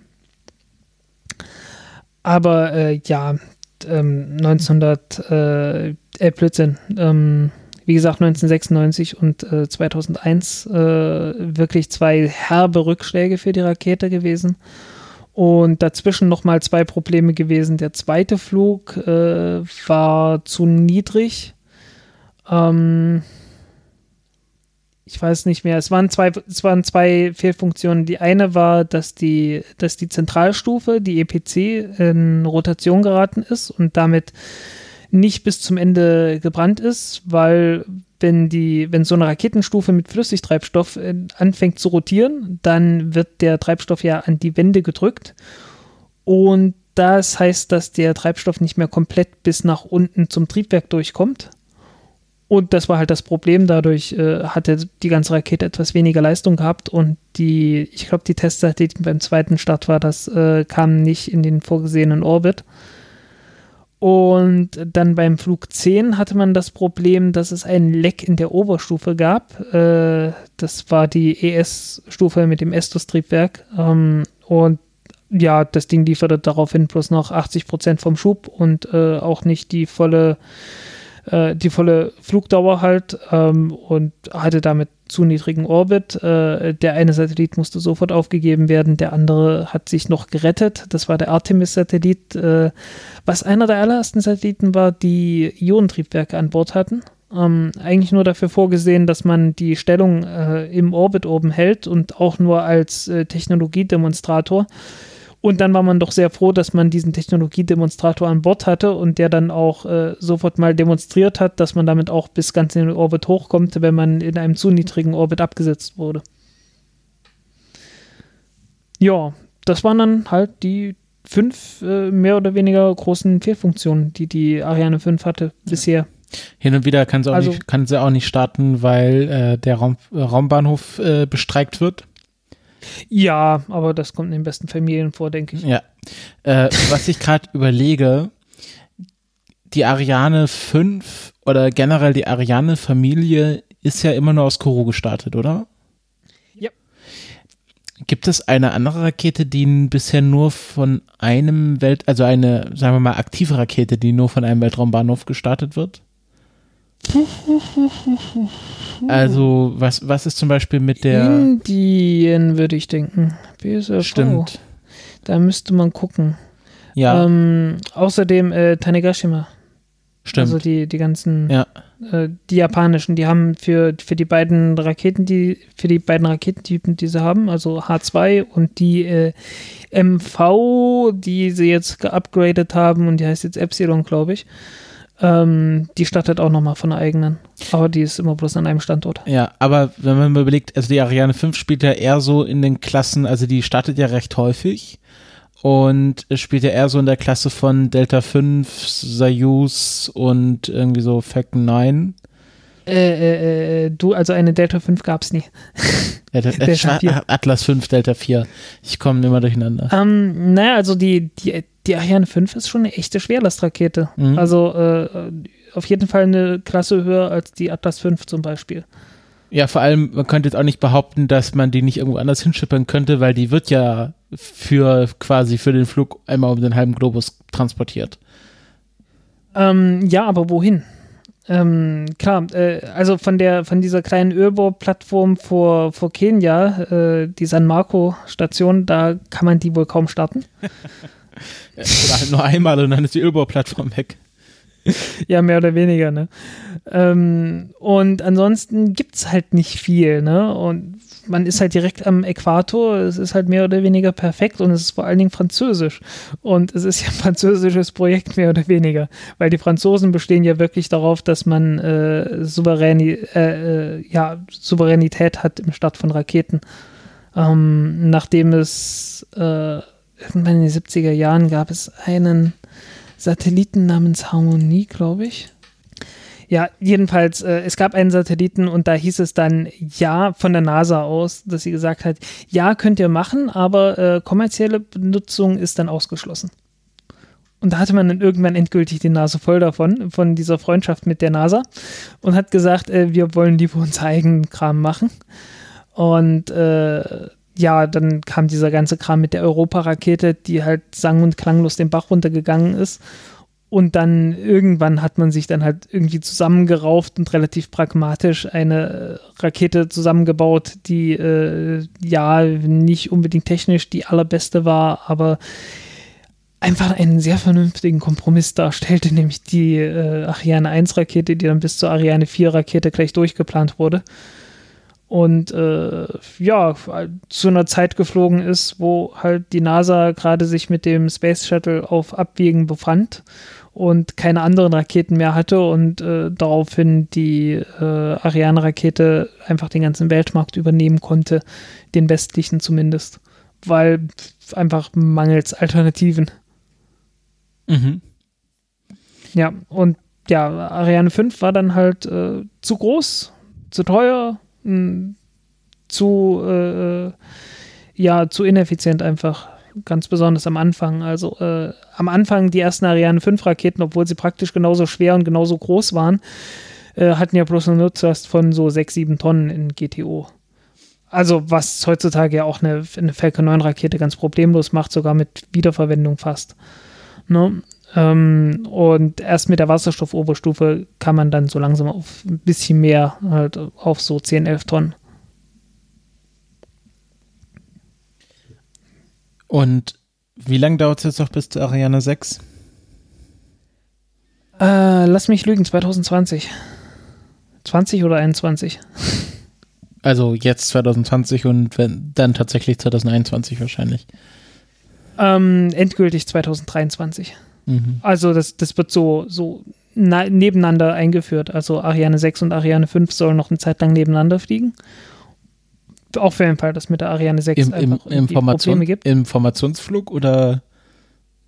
Nee, nicht im, nicht im Form- Ja, wenn die eine, wenn die, wenn es bei der einen nicht mehr funktioniert, dann schmeißt du den Satelliten zu der anderen rüber. Ne? Genau, Staffellauf ins Weltall. Genau. Ähm, nee, also einfach wird parallel benutzt, äh, eins, also äh, mal die eine, mal die andere. Okay. Ja, schönes Ding. Äh, es gab ja auch so ein bisschen, bisschen P R-Arbeit um den Start herum. Die E S A hatte tatsächlich, oder Arianespace äh, hatte tatsächlich eine App rausgebracht, wo man per V R die Ariane-Rakete in den Hintergrund eines Selfies äh, einfügen konnte. Und dann ich glaube, die existiert aber auch schon eine Weile. Ja, ja, ähm, aber äh, das wollte ich in dem Zuge auch nochmal erwähnen, dass es diese App gibt. Ich bin mir jetzt nicht sicher, ob es quasi als P R-Aktion für diesen Start gemacht wurde oder einfach generell als P R für die Ariane. Ich glaube, es gab einen Wettbewerb dafür bei zu diesem Start. Ja, dafür. Ja genau. Und ähm, ich finde, ich finde ähm, das Artwork, was sie dazu gemacht haben, sehr schön. Kennst du, hast du das gesehen? Äh, von der, von der Pressemappe. Dieses achtziger-Jahre-Ding, ne? Ja, so, so gezeichnet und so. Ja. Ja, das war schon cool. Absolut, ja. Ähm, das werde ich auch nochmal verlinken. Also da, das haben eine schöne Sache. Kann man, kann man sie nur zu beglückwünschen. Ja, absolut. Genau. Wo es weniger Glückwünsche gab, ähm, vielleicht hinterher, aber währenddessen hat man doch eher wahrscheinlich geflucht, war auf der I S S. Gar nicht mal so sehr, man konnte, oder nö, man hat es ja im Livestream gehört. Ja, das machen die dann natürlich auf Mike, Frank. Okay, Vollprofis, ja. Du hast recht. Und äh, du, du willst mir nicht sagen, dass du alle russischen Flüche sofort erkennst? Äh, du hast komplett recht, ja, da, da war dann... Ja, es ist ganz witzig, wenn man von der I S S die Warte, warte, warte, anhört. Bevor, ja. bevor du jetzt ins Thema einsteigst, möchte ich kurz erklären, worum es geht. ähm, die I S S hatte einen spannenden Monat hinter sich, denn am dreißigsten achten bemerkte man, dass der Druck abfällt, was ja darauf hindeutet, dass es irgendwo ein Leck gibt und das ist tendenziell schlecht für ein Raumschiff, äh, für eine Raumstation. Und ähm, man hat dann ähm, das Leck relativ schnell gefunden. Es war ein zwei Millimeter großes Loch im orbitalen Modul der Sojus M S null neun, also das die Sojus, mit der Alexander Gerst und äh, äh, Mannschaft äh, hochgeflogen ist und auch zurückfliegen sollte oder soll. Und ähm, das war doch, äh, als es dann entdeckt wurde, ein relativ großes Ereignis, weil ähm, man hatte erst gedacht, äh, es wäre ein Mikrometeoriteneinschlag, also das Weltraumschrott, ähm, äh, da hier die Soyuz, äh, das Soyuz-Raumschiff durchlöchert hatte. Das hatte man, ähm, ja. Sagen wir mal ganz kurz noch, was das Orbitalmodul ist, damit jeder orientiert ist. Genau, also man muss sich das, das Soyuz-Raumschiff in drei Teilen vorstellen. Es gibt das Instrumentenmodul, was ganz unten sitzt. Dann gibt es ähm, das äh, Crewmodul oder das, das äh, ja, das, äh, ja, wo die Leute dann drin sitzen, wo man auch immer die Bilder raussieht. Also wo sie beim die Rückkehr, St- genau, was auch die Rückkehrkapsel genau, wo sie beim Start und bei der Rückkehr drin sitzen. Und dann gibt es das Orbital, Orbitalmodul, das ist sozusagen der Wohnbereich, wenn man es so nennen mag, äh, wo sie sich bei den Zweitagestransfers und auch also bei den Transfers aufhalten. Also die sitzen nicht die ganze Zeit ihren Sitzen, sondern können da rumfliegen, was essen, aufs Klo gehen. Und ähm, äh, und dort ist auch die Luke quasi dann, wo es dann an die I S S angedockt wird und wo man durchgeht. Äh, kennt man relativ wenig Bilder raus. Das ist ein, ist ein Bereich, der relativ wenig gefilmt wird, äh, ist dann den Leuten auch so generell aufgefallen. Also die kennen halt den, den Sitzbereich, weil der bei den Start immer abgefilmt wird. Sie kennen quasi den, die Ansicht von der I S S quasi, wenn sie durch die Luke kommen, aber so das Orbitalmodul wird relativ wenig gefilmt. Da war tatsächlich ein zwei Millimeter großes Loch. Das hat man gefunden. Es gibt da so ein Gerät, äh, womit man Lecks finden kann. Es ist ein Ultraschallgerät. Ähm, sieht aus wie so eine, also wie so eine Vuvuzela mit Kopfhörern. Ähm, und damit hat man relativ schnell das Leck gefunden, war unter so einer Abdeckung äh, im Orbitalmodul. Äh, und man hat sich das Loch angeschaut und es ist ja offensichtlich kein Mikrometeoriteneinschlag, weil es sieht mehr nach einem Bohrloch aus, weil auch äh, quasi um dieses Loch herum noch so Kratzer im Lack drin sind, wo jemand mit dem Bohrer erst mal abgerutscht ist und dann erst richtig reingebohrt hat. Und ähm, man hat, also Alexander Gerst hat dann quasi mal den Finger so drauf gehalten und äh, dann haben wir gesagt, okay, das, der, der Druck fällt weniger ab, also ist es quasi, das ist das Leck. Dann haben sie es mit Kapton erstmal versiegelt, das ist so eine Art hitzeresistentes Ducktape. Ähm, und äh, dann Ähm, haben die Russen erstmal Mittag gemacht. Äh, ich habe im Na- ich bin für diesen für für die meine Recherche relativ tief ins äh, NASA Spaceflight Forum, was also das Weltraumforum ist, eingestiegen, die das mehr oder weniger live dokumentiert haben. Ja, aber das das wurde auch diskutiert, was man denn jetzt macht, und äh, es gab dann halt äh, die Amerikaner hat also irgendwann hat man hat man dann halt gesagt, na okay, äh, so schlimm ist jetzt erstmal nicht. Wir haben mindestens, was waren es, achtzehn, achtzehn Tage Zeit, achtzehn Tage Zeit, und hat gesagt, na okay, wir machen erstmal, wir machen erstmal Mittag und dann sehen wir weiter. Das haben die Russen gesagt. Die Amerikaner wollten weiter analysieren. Ähm, ich, ich habe das anders in Erinnerung. Ähm, also ich habe, also in, in NASA Spaceflight Forum steht Russians breaking for lunch.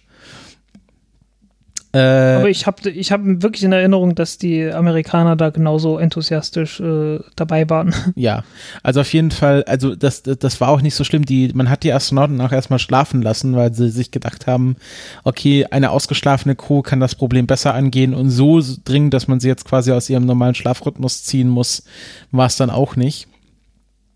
Ähm, die Lösung, die dann die Russen durchgeführt haben, wo dann der, also es gab einen Amerikaner Station Commander, und der wollte das eigentlich, der wollte eher mehr so einen temporären Fix erstmal anwenden, damit man vielleicht später nochmal eine bessere Lösung finden konnte. Ähm, die Russen hatten sich dann anders entschieden, und äh, das ist g- ganz interessant, das hat so ein bisschen die Kommandostruktur aufgezeigt. Ähm, der Amerikaner ähm, Andrew, ähm, wie heißt er, Andrew J. Feustel, äh, ist zwar Commander der I S S, aber da das Leck im Orbitalmodul einer Soyuz-Rakete, äh, Raumschiffes ist, Ist, haben dort die Russen das Kommando, ähm, weil das Raumschiff eine eigene Entität darstellt und nicht Teil der I S S ist, und somit können die Russen sich über den Commander hinwegsetzen äh, bei dieser Lösung, und die haben wobei da das trotzdem, es ist ziemlich freundschaftlich irgendwie, äh, trotz allem noch verlaufen, aber man hat schon so im Hintergrund ein bisschen was gemerkt. Ach, der Feustel, der war schon sehr enttäuscht, dass er da jetzt, äh, ja. dass, dass sie sich einfach d- darüber ihn weggesetzt haben. Ähm, sie haben dann, äh, ja, so eine Art Mullbinde mit Epoxidharz getränkt und äh, dann das Loch versiegelt und dann ähm, hatte die hatte diese Versiegelung dann angefangen Blasen zu werfen, dann hat man nochmal eine Schicht drüber gemacht. Ähm, es gibt auch ein Video äh, eines Kosmonauten, leider auf Russisch, aber da zeigt er tatsächlich äh, diese Versiegelung und es sieht, also, es sieht halt aus, als hätten sie da mit ein bisschen Kitt drüber geschmiert. Es ist nicht sehr schön, aber es hält anscheinend. Ähm, Und äh, ja, jetzt geht's halt, also das Loch ist jetzt gestopft und ähm, damit können auch Alexander Gerst und so wieder zurückfliegen, weil das Orbitalmodul wird ja äh, vorher abgesprengt, bevor es zum Wiedereintritt geht, also wo die meiste Belastung auf das Schiff einwirkt. Äh, von dem her, wenn das Loch jetzt hält, kann man damit auch zurückfliegen und äh, man muss keinen, es wurde auch kurzzeitig diskutiert, wenn es die M S null neun komplett außer Gefecht gesetzt wurde, dann muss man halt die M S zehn, die ja schon bereit liegt für die nächste Crew, leer hochschicken, damit die dann damit runterfliegen können, ähm, aber das wird wahrscheinlich nicht notwendig sein. Ja, aber sowas gab es schon mal. Ja. Ähm, das war, glaube ich, bei der Mission Sojus dreiunddreißig, vierunddreißig. Äh, an Bord einer Sajut-Station. Äh, da gab es auch ein Problem mit, mit einem Sojus-Raumschiff. Und da hat man genau das gemacht. Man hat einfach ein zweites, äh, zweites Sojus-Raumschiff ohne Besatzung hochgeschickt, äh, automatisch andocken lassen. Das ist halt der große Vorteil, wenn man äh, die Sojus-Raumschiffe letzten Endes identisch mit dem Progress macht, äh, haben die gleichen Systeme an Bord, können alles automatisch machen. Und dann hat man das Ding halt automatisch hochgeflogen und äh, ja, dann hatte man ein neues Raumschiff da und mit dem konnten die Kosmonauten dann wieder zurück. Genau. Also hat es alles schon mal gegeben. Ja. Ähm, das ähm, Spannende ist jetzt, oder ja, also das Problem ist, ist im Grunde gelöst. Jetzt geht es aber darum, wie kommt das Loch da rein? Weil ähm, es muss ja anscheinend von einem Menschen gebohrt sein müssen und ähm, äh, würde behaupten von einer Bohrmaschine. Ist das so, ist das so äh, Guns don't kill people, people kill people oder wie war das? So ähnlich. Ja, also äh, keine äh, Bohrmaschinen bohren keine Löcher, sondern Menschen bohren Löcher. Ähm, ja. Und äh, Ragozin, also der äh, Chef von Roskosmos, ähm, hatte dann wilde Spekulationen in den Raum gestellt, nämlich dass vielleicht ein Astronaut absichtlich äh, äh, das Loch gebohrt haben könnte. Ähm, es gab dann ein, eine anonyme Quelle, die sich in der Kommersant-Zeitung äh, geäußert hat, was eine, anscheinend eine recht ähm, re- angesehene oder Zeitung ist, also es ist jetzt kein, kein Yellow Press, sondern schon eine ordentliche Tageszeitung, ähm, die behauptet hat, einer der Astronauten hätte, also der amerikanischen Astronauten hätte ein medizinisches Problem und wollte eine komplette Evakuierung der I S S provozieren, damit er vorzeitig äh, wieder auf die Erde kommt, weil wenn ein Astronaut wegen eines medizinischen Problems vorzeitig runterfliegen muss, dann muss die NASA das Raumschiff zahlen. Und so wollten sie das quasi umgehen. Also das war so das wildeste und wahrscheinlich auch schwachsinnigste Gerücht, was ich je gehört hatte in diesem Zusammenhang. Aber ich wollte es euch mal zur Belustigung auch mitteilen. Ja, Ja, sowas und Ähnliches. Äh, Rogozin hat ja dann sich auch geäußert und äh, gemeint, wir werden das untersuchen, weil es ist ja immer noch nicht klar, wo das Loch entstanden ist. Ob auf der Erde oder im Orbit. Genau. Und äh, ja, ja. Er meinte dann auch, das ist ja eine Frage der Ehre, dass, also, dass hier steht ja auch die, die Ehre von R K K Energia auf dem Spiel und die haben jetzt auch eine Special Commission eingesetzt, ähm, die jetzt auch schon festgestellt hat, das Loch wurde intentional gebohrt. Ähm, äh, also bedeutet einfach, der, der, die Person, die das gebohrt hatte, die wusste in diesem Moment, dass sie gerade ein Loch in die I S S, äh, in die Soyuz bohrt. Ähm, und die Nur wahrscheinlich nicht, dass dieses Loch dann bis raus ins Vakuum gehen genau. würde. Und der wahrscheinlich Oder beziehungsweise, nee, nee, wahrscheinlich schon. Also hinterher dann. Ja, ja. Ähm, Der für mich wahrscheinlichste Tathergang ist, ist jetzt folgendes, dass das Loch mu- muss ähm, bei der, beim finalen Zusammenbauen der, des Raumschiffes passiert, äh, gebohrt worden sein, dass irgendeiner der Arbeiter dort ähm, einen Plan falsch gelesen hat, ein Loch gebohrt hat und äh, für irgendwie ein Instrument, was dann dran gebaut werden sollte oder so und dann erst später bemerkt hat, dass er jetzt an der falschen Stelle ein Loch gebohrt hat. ähm, dann das Ganze mit einem Kleber versiegelt wurde und entweder er hat das irgendwie gemeldet oder es heimlich gemacht. Auf jeden Fall muss es ja den Vakuumtest äh, auf der Erde überlebt haben. Jo. Also der und auch quasi... Das kann schon mal, das kann schon mal passieren, wenn du irgendeinen Kleber hast, dass der im Vakuum äh, eine ganze Zeit lang durchhält. Genau. Und äh, dann mit der Zeit so schrumpft, einfach weil irgendwas ausgast oder so. Genau, also ähm, das wollte ich gerade wollte ich gerade erzählen, dass das ah, ja. wahrscheinlich ist, dass über die Zeit einfach der Kleber dann ausgetrocknet ist und irgendwann einfach quasi rausgesaugt wurde. Ähm, du hast, hattest da auch ein... Rausgeblasen, bitte. Rausgeblasen, genau, ja, Luft geht ja, stimmt. Nee, wieso rausgeblasen, nicht rausgesaugt? Na, vom, na, na, draußen ist doch nichts, das saugt. Du hast nur drin Luftdruck und der Luftdruck drückt gegen den Kleber in dem Fall und drückt den dann raus. Aber wie ist wenn, das beim Staubsauger? Lockert. Der saugt ja auch und der zieht ja auch. Nee, nee, äh, auch da ist es so, dass die Luft draußen, der Luftdruck von draußen drückt in das Rohr vom, vom Staubsauger rein. Und zwar deshalb, weil hinten in dem Staubsauger äh, ein, ja, letztendlich ein Gebläse ist, das einen Unterdruck in dem Saugrohr herstellt. Und wegen dem Unterdruck in dem Saugrohr äh, drückt die Luft draußen in der Wohnung in dieses Saugrohr rein. Also äh, es, es, gibt kein, es gibt kein Saugen, es gibt nur Blasen. Der Heinzelmann. Der ja, genau das. Los. Äh, irgendwie müssen wir da einen Folgentitel draus bauen. Die, ja, das Vakuum, ja. das äh, bläst und saugt, wo Mutti sonst nur saugen kann. Ähm, ja, ja. Genau. Ähm, du hattest da in deinem Artikel dazu auch ein Video verlinkt, äh, wo jemand erklärt, warum äh, das ist nicht jemand, das ist Cody von Cody's Lab. Ja, genau, ich war mir gerade nicht sicher, ob er, ob er es war, der, ähm, also Cody erklärt, warum äh, Sachen im Vakuum austrocknen. Äh, äh, na, im Wesentlichen hat er doch gezeigt, äh, dass man ein zwei Millimeter großes Loch mit dem Finger abdichten kann, dass man es auch mit Klebeband abdichten kann und äh, das... Und dann hat er noch demonstriert, dass da drin tatsächlich ein Vakuum äh, entsteht, indem er einfach Wasser reingemacht hat in die Flasche, wo er das, wo er das Loch reingebohrt hatte. Äh, und das daraufhin einfach, äh, dadurch, dass die Luft abgesaugt hat, äh, zu kochen anfing. Genau. Und deswegen trocknen Sachen im, im Vakuum aus. Also wenn äh, stimmt, du hast vollkommen recht. Ja, ja, ja, ja. Weil, so. weil, weil quasi der Teil des Klebers, der dem Vakuum ausgesetzt war, die Flüssigkeit verdampft und entweicht aus dem, was du vorher mit Ausgasen meintest, entweicht ja. dem Kleber, dadurch verliert er an Volumen, schrumpelt ein, wird wahrscheinlich auch spröde und irgendwann hält er halt nicht mehr. Kann zumindest passieren, ja. Ja, also das, das ist wahrscheinlich, äh, also irgendwie, dass da jemand, jemand einen Fa- Plan einfach falsch rumgehalten hat oder so, das ist das wahrscheinlich so, nicht, dass irgendwie ein Astronaut äh, eine komplette Mission sabotieren wollte, auch wenn das natürlich eine schöne Räuberpistole ist.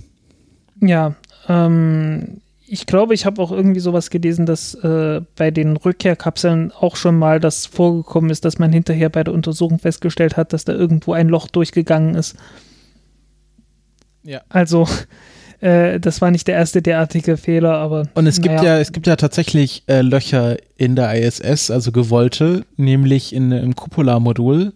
Ähm, gibt es ja, ein, also werden ja die, die Schutzklappen vom Cupola-Modul werden ja mechanisch ein- und ausgeklappt. Und dann gibt es hm. quasi eine direkte Verbindung durch ein Loch äh, nach außen, was natürlich abgedichtet ist, aber es ist immer noch ein Loch, äh, womit man das dann quasi auf- und zudrehen kann. Ja, ja, klar. Ja. Und äh, macht Sinn. Ja. Und Äh, genau, also Beunruhigung äh, gab es ja zum keinen Zeitpunkt. Es gibt natürlich auch dann Luftschotten, die man hätte zumachen können, wenn es dann wirklich ein größeres Loch geworden wäre. Man hätte einfach die I S S, äh, dadurch, dass es in der Soyuz ist, war es dann auch viel ungefährlicher. Man hätte einfach die, die Klappe zur Soyuz zumachen können und dann einfach abstoßen und dann muss man noch hoffen, dass es in die richtige Richtung wegfliegt. Also es ist, ist jetzt kein, nicht trivial, aber äh, ist jetzt auch in nichts lebensbedrohlich, lebensbedrohliches gewesen. Nee, nicht wirklich. Jo. Das war das, war das Loch in der Soyuz. Äh, ja, in der Soyuz, in der I S S. Alles wieder gut. Ähm, und Alex Gerst wohl auf. und jetzt machen wir etwas Irdisches, nur weiter weg. Was? Äh, na, etwas, das auf der Erde passiert ist, aber viel weiter weg. Ach, du willst zum, willst zum nächsten Thema übergehen? Ja.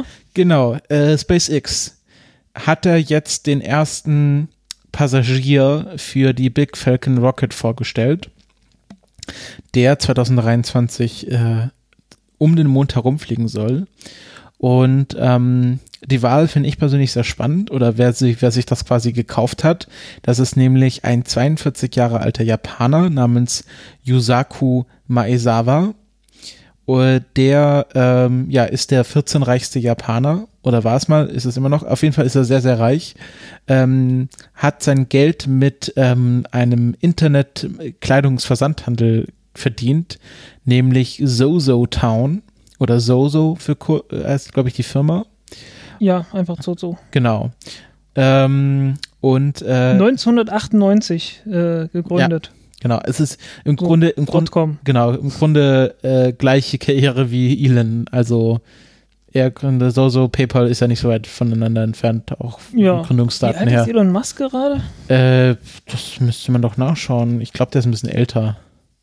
Ja, ich, ich, ich bilde mir einen sechsundvierzig, siebenundvierzig. siebenundvierzig, siebenundvierzig, genau. Ja. Ähm, Fünf Jahre älter. Ähm, und was ihn aber auszeichnet, ist, dass er auch äh, ein großer Sammler und äh, Freund zeitgenössischer Kunst ist. Ähm, er hatte auch ein bisschen Presseaufmerksamkeit dafür bekommen, dass er mal ähm, viele Basquiats für sehr viel Geld gekauft hat. Also Jean-Michel Basquiat ist ja ein bekannter moderner Künstler. Und ähm, er hat... Basquiat? Heißt der nicht Basquiat oder so? Das kann sein. Ich bin Französisch nicht so gut. Kann ah, sein, okay, Basquiat. Alles klar. Ich, ich hatte schon gedacht, ich habe was. Äh, ich ich nenne äh, nenn Basquiat. Also es ist halt meine, ah, okay. meine Aussprache. Er hat es, glaube ich, Basquiat ausgesprochen. Basquiat. Ja, okay. Also Jean-Michel Basquiat.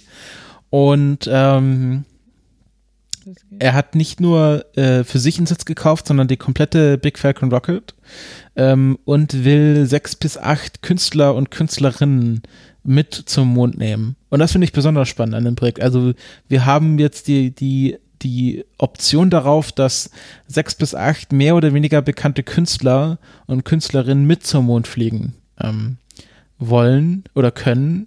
Und ähm, es gibt natürlich auch jetzt schon Spekulationen, wer das sein könnte. Filmemacher, äh, genau, es gibt. Das waren es alles Fil- Filmemacher, Maler, Dichter, Bildhauer, äh, äh, Bildhauer, Fotograf, Autor. Fotografen, Podcaster, äh, nein, ich glaube, Podcaster war nicht dabei. Es waren, es waren Musiker dabei, also Musiker. Es, ja, also vielleicht, vielleicht ähm, YouTube-Stars. Ja, also es, ich, bin, ich bin schon gespannt, wer da mitfliegt. Ähm, ich persönlich hoffe ja. Hoff ja, dass David Lynch mitfliegt. Ähm, wer? David Lynch, der Macher von ah, Twin okay. Peaks. Okay. Ja, ist das ein, ist deine Blase. Ja, genau. Nicht meine. ähm, das Projekt heißt... David Cameron könnte ich mir aber auch sehr gut vorstellen. Ja, ja, es, es kommt auch immer drauf an, ob, ob sich die Leute das, das zutrauen. Ja. Ähm, das Projekt heißt Dear Moon oder Hashtag Dear Moon und äh, kann man jetzt auf Twitter verfolgen. Äh, ja, ja, Yusaku Maezawa twittert auch selbst sehr fleißig, äh, manchmal auf Englisch, manchmal auf Japanisch. Und ähm, jetzt kommen wir mal zum technischen Teil. Elon hat dann gesagt, dass... Ähm, warte, ganz kurz eine Anmerkung noch. Ja? Äh, der eine oder andere wird sich noch daran erinnern, dass äh, Elon Musk irgendwann mal angekündigt hat, dass äh, ein reicher Typ äh, zwei Plätze an Bord eines Dragon-Raumschiffs äh, mit einer Falcon Heavy gebucht ja, hat. Ja, das war um, er, oder? Um den Mond zu fliegen. Das war er, ja. Genau. Also das ist gleicher Mensch und äh, deswegen wurde das wohl eingestellt und äh, versank dann so etwas, weil, äh, wie, wie Maezawa selber meinte, äh, ja, eben, dass das für ihn alleine irgendwie, das, das reicht nicht. Und er wollte das, er wollte die Erfahrung gerne teilen. Äh, wahrscheinlich kam es dann dadurch dazu.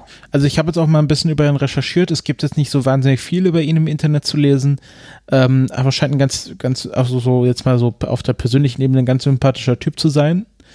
Es gibt ein cooles Foto von dem, wo er auf den Schultern von Elon Musk sitzt. Ja, ähm, und äh, ich finde das ganz sympathisch, dass es ein Japaner ist. ähm, weil Japaner, ich finde, die haben eine schöne Beziehung zwischen Technik und Poesie. Also ich, ich finde das sehr spannend, dass er halt quasi das als Kunstprojekt ansieht und nicht so als äh, irgendwie äh, Stunt, irgendwie ich bin Weltraumtourist, sondern sagt, ich mache hier quasi Kunst im Weltall. Ja, und äh, das ist halt auch etwas, das äh, derzeit echt fehlt. Also das hat es in der Raumfahrt so direkt noch nicht gegeben.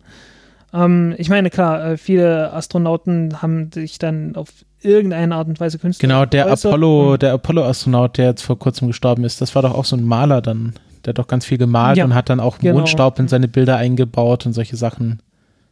Ja. Ähm, aber wie gesagt, so im Prinzip hat das gefehlt äh, ja. bisher und äh, deswegen finde ich das auch ganz gut. Es gibt, ähm, es gibt auch, ich kann mich noch erinnern, wie äh, Jan Wörner mal betont hat, es gibt ja den, den STEM, also Kurzausdruck für Science, Technology, Engineering and Mathematics. Und es gibt ja jetzt die Bewegung, das in STEAM umzubenennen, also Science, Technology, Engineering, Arts and Mathematics. Und ähm, das ist definitiv jetzt im Bereich von STEAM. Ähm, dass man jetzt äh, Künstler mitnimmt. Und ähm, ja, also Dear Moon, der Twitter-Account, oder ich weiß nicht, ob es mal selber selber war, äh, meint auch, ja, sie werden auf jeden Fall die Ersten sein, die eine Frau oder mehrere Frauen äh, in den Mondorbit bringen werden. Ja, was ja gar nicht so, so schwierig ist, weil äh, waren ja immer nur Männer. Genau. Äh, ich meine, äh, beim Apollo-Projekt hat man es ja gerade so hingekriegt, mal einen Wissenschaftler hochzubringen. Ja, also im Grunde, im Grunde werden wir da sehr viele Space Firsts wieder erleben, wenn es dann stattfindet. Ja. Und also im Prinzip könnte man schon sagen, ne Mensch, wieso, wieso nehmt ihr nicht noch ein paar Wissenschaftler mit? Weil es waren ja so wenige bisher da oben. Ja. Also gerade in, in Mondnähe. Ja, ja genau.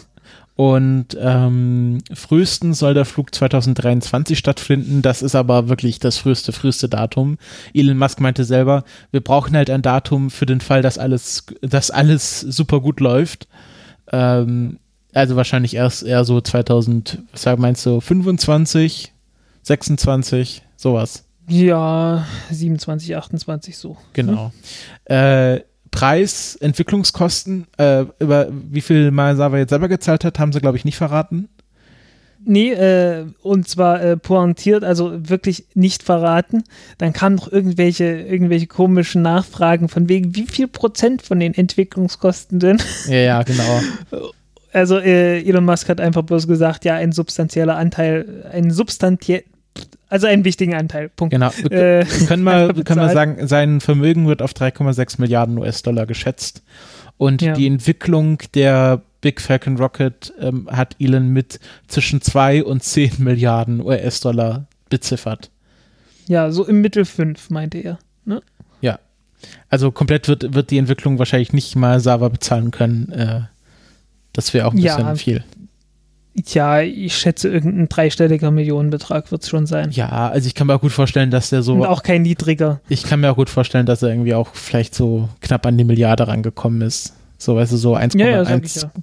Du hast dreistelliger, Millionenbe- du hast Millionenbetrag. Gemacht. Ja, ja, ich, ich denke unter einer Milliarde. Okay. Ja, ich weiß nicht, so ein Drittel seines Vermögens kann man da schon für ausgeben, für sowas. Hm. Ja, irgend so, jedenfalls in der Größenordnung auf jeden Fall. Genau. Ähm, wird ein Sechs-Tage-Flug werden, weil drei Tage hin, drei Tage zurück? Ähm, eher vier oder fünf, weil äh, du hast eine kürzere Route. Also das ist, äh, das ist so Free-Return-Dingens. Also du, du landest ja nicht. Also vier und, Tage äh, hin, zwei Tage zurück oder wie? Nee, nee, nee, das ist schon symmetrisch, aber du bist halt insgesamt schneller, wenn du einfach bloß hinterm Mond lang fliegst. Ja, aber äh, du hast in dem Artikel geschrieben, das ist ein Sechs-Tage-Flug. Echt? Hab ich das gemacht? Ja, ich hab hier... Unser Autor. Ha- Hat keine Ahnung. Hat keine Ahnung, der Typ. Äh, lass mich nochmal nachschauen, vielleicht habe ich auch keine Ahnung, aber ich meine, ich habe das bei dir gelesen. Ne... Kann sein, also äh, der Artikel ist auch irgendwie... Äh, nee, habe ich nicht bei dir gelesen. Gut. Zwischen halb sechs und... De, der Artikel ist auch zwischen irgendwie früh halb sechs und, und äh, halb elf oder so entstanden. äh, nach drei Stunden Schlaf. Also. Ja, wenn der, wenn der am achtzehnten September um neun Uhr fünfundfünfzig veröffentlicht wurde, dann kann man sich ja denken, wann, den du, wann du den geschrieben hast, wenn man davon ausgeht, dass du äh, kein Frühaufsteher bist. Ja, also äh, ich bin ausnahmsweise mal halt früh aufgestanden an dem Tag und also es war es war ein schlimmer Tag dann am Ende. Also, so schlimm eigentlich nicht, aber, aber halt irgendwie nicht angenehm. Ja, ähm, was ich jetzt, äh, genau, was, was, was sich an der Big Falcon Rocket verändert hat, es gibt neue Rendergrafiken. Ähm, man ist weg von dem Zwei-Finnen-Design zu einem Drei-Finnen-Design gegangen, wobei die dritte Finne tatsächlich nur als Landefuß dient und keine wirkliche aerodynamische Funktion erfüllt. Ich, ich will jetzt keinen Witz mit Lappen machen, aber naja. Wie mit Lappen? Na, Finnen. Ach so, ja. Die finnische Regierung warnt davor, alte Lappen nicht wegzuwerfen. Ja, ähm. Sorry.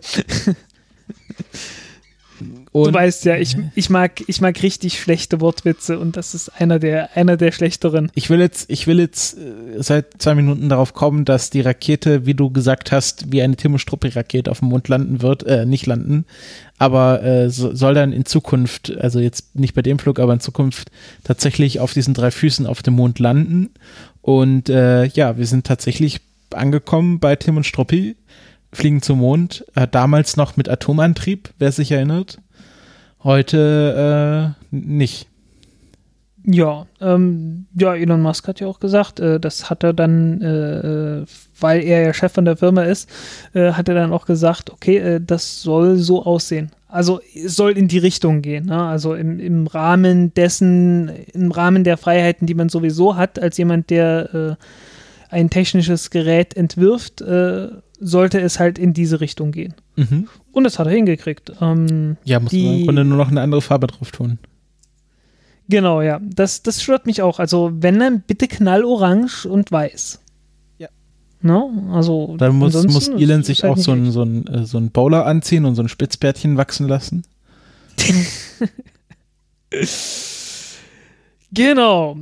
So, ach so, äh, er meinte ja auch, na, es ist durch, also er, er schloss ja nicht aus, dass er mitfliegt. Ja. Irgendwann so in der Q and A Session irgendwie, ich glaube bei der allerletzten Frage war das sogar, äh, da wurde er dann nochmal gefragt und er meinte, hm, ist möglich, könnte man überlegen. Also jetzt bei, aber war nicht bei dem Masava-Flug, sondern bei einem späteren. Nee, bei, bei dem, ah, ja. bei dem. Also darum ging es zumindest. Äh, ist aber wahrscheinlich irgendwie so ein sehr spontaner Gedanke gewesen in dem Moment. Ja gut, kann er machen. Ist ja, ist ja im Grunde seine Firma. Ja. Ähm, ja, also das Raumschiff wurde halt äh, jetzt nochmal überarbeitet, nochmal weiter vereinfacht. Ähm, zwei von den drei Finnen oder Flossen, von den Heckflossen, dann kommen wir nicht mehr in die Verlegenheit mit den Lappen, äh, Äh, es sind tatsächlich zur Steuerung da. Äh, das sind einfach bloß zwei Klappen dran und äh, diese Klappen, die funktionieren so wie beim Fallschirmspringer, bevor er den Fallschirm rausschmeißt. Äh, also einfach nur, nachdem man aus dem Flugzeug äh, äh, gesprungen ist, dann äh, begibt man sich ja in so eine waagerechte Lage, ne? Und kann dann mit Händen und Füßen äh, ein bisschen den Luftstrom verändern und seine Lage damit stabilisieren und sich drehen und so weiter. Und letzten Endes, das macht man äh, oder das soll mit dem äh, B F S äh, dann beim Wiedereintritt im freien Fall gemacht werden. Ähm, dass auf die Art und Weise jedenfalls die Lage gesteuert wird. Ähm, denn im Prinzip macht die Rakete, also macht das Raumschiff beim Wiedereintritt einfach nur einen riesengroßen Bauchplatscher. Äh, einen verdammt heißen Bauchplatscher noch dazu, äh, weil Wärmeschutz ist natürlich, äh, also Hitzeschutzkacheln sind natürlich auch mit dabei. Ähm, ich weiß gar nicht, ob es Kacheln sind, aber es sah auf den Bildern so ein bisschen aus wie Kacheln. Ähm, bin gespannt, wie das dann aussieht, äh, in, in, in echt sozusagen, weil Kacheln hat mich doch sehr irgendwie überrascht, denn beim Space Shuttle war das ja so eines der ganz großen Probleme mit den Kacheln, vor allem, dass die nicht dran geblieben sind. Ähm, ja, und äh, kurz bevor das Ding dann unten ankommt, äh, wird es halt umgedreht und äh, landet auf den, äh, auf diesen Flossen. Äh, die dritte Flosse ist praktisch nur im Bein, äh, hat aerodynamisch äh, nicht viel zu tun. ähm, ist einfach nur da, damit es symmetrisch aussieht und äh, damit man halt einen Platz für das Landebein hat, für das dritte. Ähm, ja, was sich auch noch verändert hat, ist, dass die Raptor-Triebwerke jetzt sieben ganz normale Raptor-Triebwerke sind, die auch, wie sie auch in der Rakete unten in der ersten Stufe äh, verbaut werden. So heißen keine vakuumoptimierten äh, Triebwerke. Mhm. Was äh, einfach nur deswegen gemacht wurde, weil es einfacher ist. Ähm, wenn du nur eine Variante von dem Triebwerk hast, äh, brauchst du halt keine zweite zu entwickeln, brauchst keine, keine extra Ingenieure beschäftigen, um noch eine längere Düse dran zu bauen oder irgendwas in der Richtung zu machen. Und äh, ja, wird halt, äh, wird halt viel einfacher und billiger. Ähm, er meinte aber, das ist im Wesentlichen dafür da, dass man halt schneller zu einem Ergebnis kommt mit dem Raumschiff. Und in der zweiten Variante würde man dann eher noch vakuumoptimierte Triebwerke nehmen. Aber für den Flug um den Mond äh, soll das reichen. Ähm, ich bin selber etwas gespannt, ob das tatsächlich so klappt. Äh, ich kenne die technischen Daten halt nicht genau, also was so Leergewicht und Vollgewicht und so weiter angeht. Also wie viel Treibstoff ist da, wie viel Nutzlast soll mitkommen und so weiter. Ähm, ob das Ding tatsächlich mit, mit Start von der Erde direkt zum Mond, einmal um den Mond ringsrum äh, das Ganze schafft, äh, ich habe es einfach noch nicht ausgerechnet. Ob das tatsächlich so klappt oder ob das im Orbit nochmal aufgetankt werden soll. Was ja auch so ein Feature ist, das äh, bei dem äh, Big Falcon Spaceship tatsächlich kommen soll. Ja, in dem Zusammenhang äh, ganz kurz, ich hatte eine interessante Meldung neulich äh, gesehen, dass ein Start-up jetzt einfach äh, Tank, äh, Tankvorräte im Weltall platzieren will. Äh, so, ja, so ein britisches ja, Start-up, die einfach Satelliten mit großen Tankstoffvorräten quasi im Orbit platzieren wollen und dort quasi Raumschiffe auftanken lassen können. Ähm, fand ich ganz spannend, weil die nicht so irgendwie was Wagemutiges versuchen oder weil es einfach nur dumme einfach Ta- Treibstofftanks sind. Ähm, fand ich ganz spannend. Äh, kann man mal ja. vielleicht im Hinterkopf behalten. Ja, da braucht man natürlich immer noch die, die ganzen Docking-Mechanismen, äh, die Elektronik zur Annäherung und den ganzen Kram. Ja, also so dumm sind äh, sie dann doch nicht, aber immer noch, ja, ja. Immer noch äh, nicht irgendwie so mit, äh, ja, wir reparieren dann deinen Satelliten im Orbit-Gedöns. Ja, und äh, führen unanständigerweise Dinge hinten in die Raketentriebwerke ein. Ja, genau, weiter. genau, sondern einfach nur kommst ran, tankst auf, kaufst dir noch ein Beefy und fliegst weiter. Ja, so ungefähr. Ähm, ist ja letzten Endes das Konzept, was auch äh, die U L A äh, mit der mit der neuen Oberstufe dieser, wie hieß die? Die hieß nicht Smart, die hieß anders. Äh, nee, Aces. Äh, so hieß die. Äh, mit dieser Aces-Oberstufe machen will, weil ähm, es läuft ja darauf hinaus, dass die einfach flüssigen Sauerstoff im Orbit platzieren und dann praktisch eine mit, also bis zum Rand mit Wasserstoff vollgefüllte Rakete äh, starten.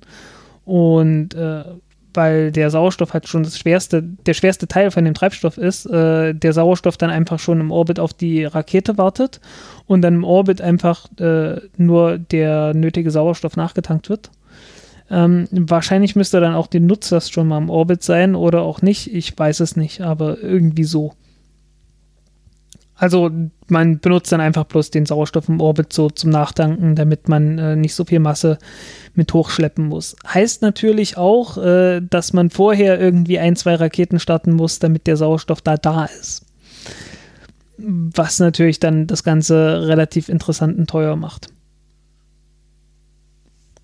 Ja, ja, aber SpaceX hat das Ganze ja auch vor, äh, mit diesen Tankraumschiffen, die dann irgendwie hundert Tonnen Treibstoff oder zweihundert oder hundertfünfzig oder wie viel auch immer äh, hochbringen sollen. Wie viel es genau sind, konnte ja Elon Musk selber nie sagen, äh, weil erstmal muss das Raumschiff fertig sein äh, und äh, getestet sein und dann weiß man, wie viel genau das Ding wiegt, weil typischerweise haben so Raumschiffe an sich, dass die äh, geplant werden für ein bestimmtes Gewicht und dann immer schwerer werden.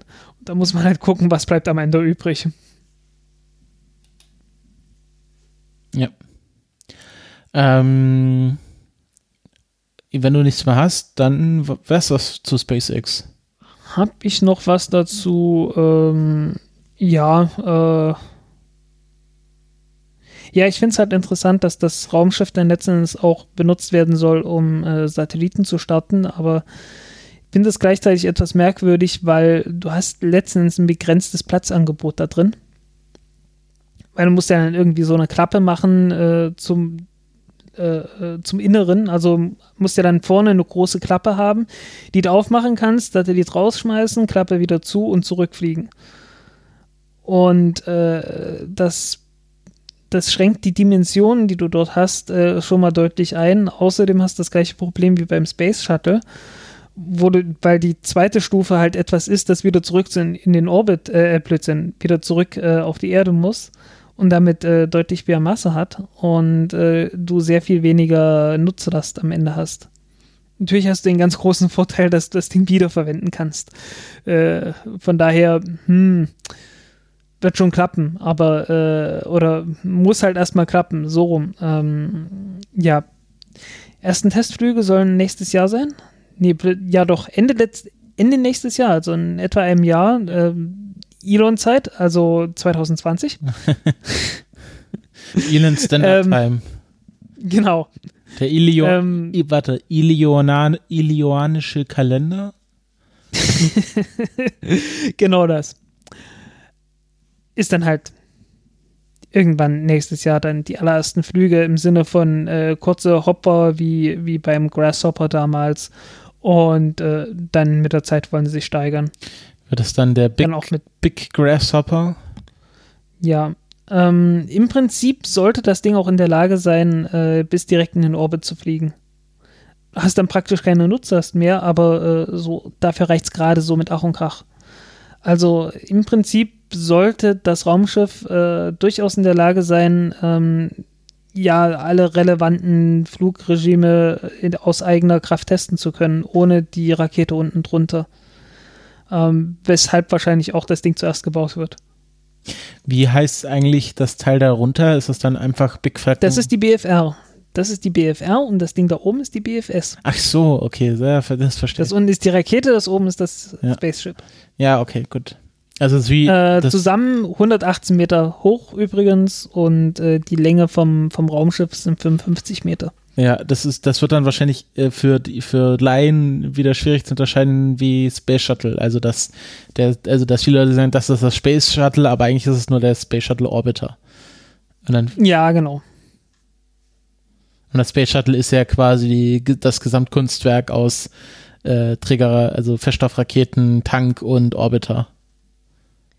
Ja, und hätte man die Pläne für das Cargo Shuttle durchgezogen, dann hätte die NASA wenigstens eine Schwerlastrakete gehabt mit achtzig Tonnen in niedrigen Erdorbit. Aber hat man ja nicht gemacht. Ja. Gut, ähm, dann gehen wir weiter im, im, in unserem Text. Und äh, du hast jetzt noch ein Thema zu Schwungrädern. Davon habe ich jetzt irgendwie gar nichts mitbekommen. Vielleicht kannst du mich da aufklären. Ja, äh, das Thema wollten wir jetzt tatsächlich schon seit mehreren Sendungen äh, irgendwie mal unterbringen und äh, hat einfach nicht geklappt. Deswegen kommt es jetzt. Ähm, ist tatsächlich auch ein Paper noch aus dem letzten Jahr, zwanzig siebzehn, also äh, alter Kaffee.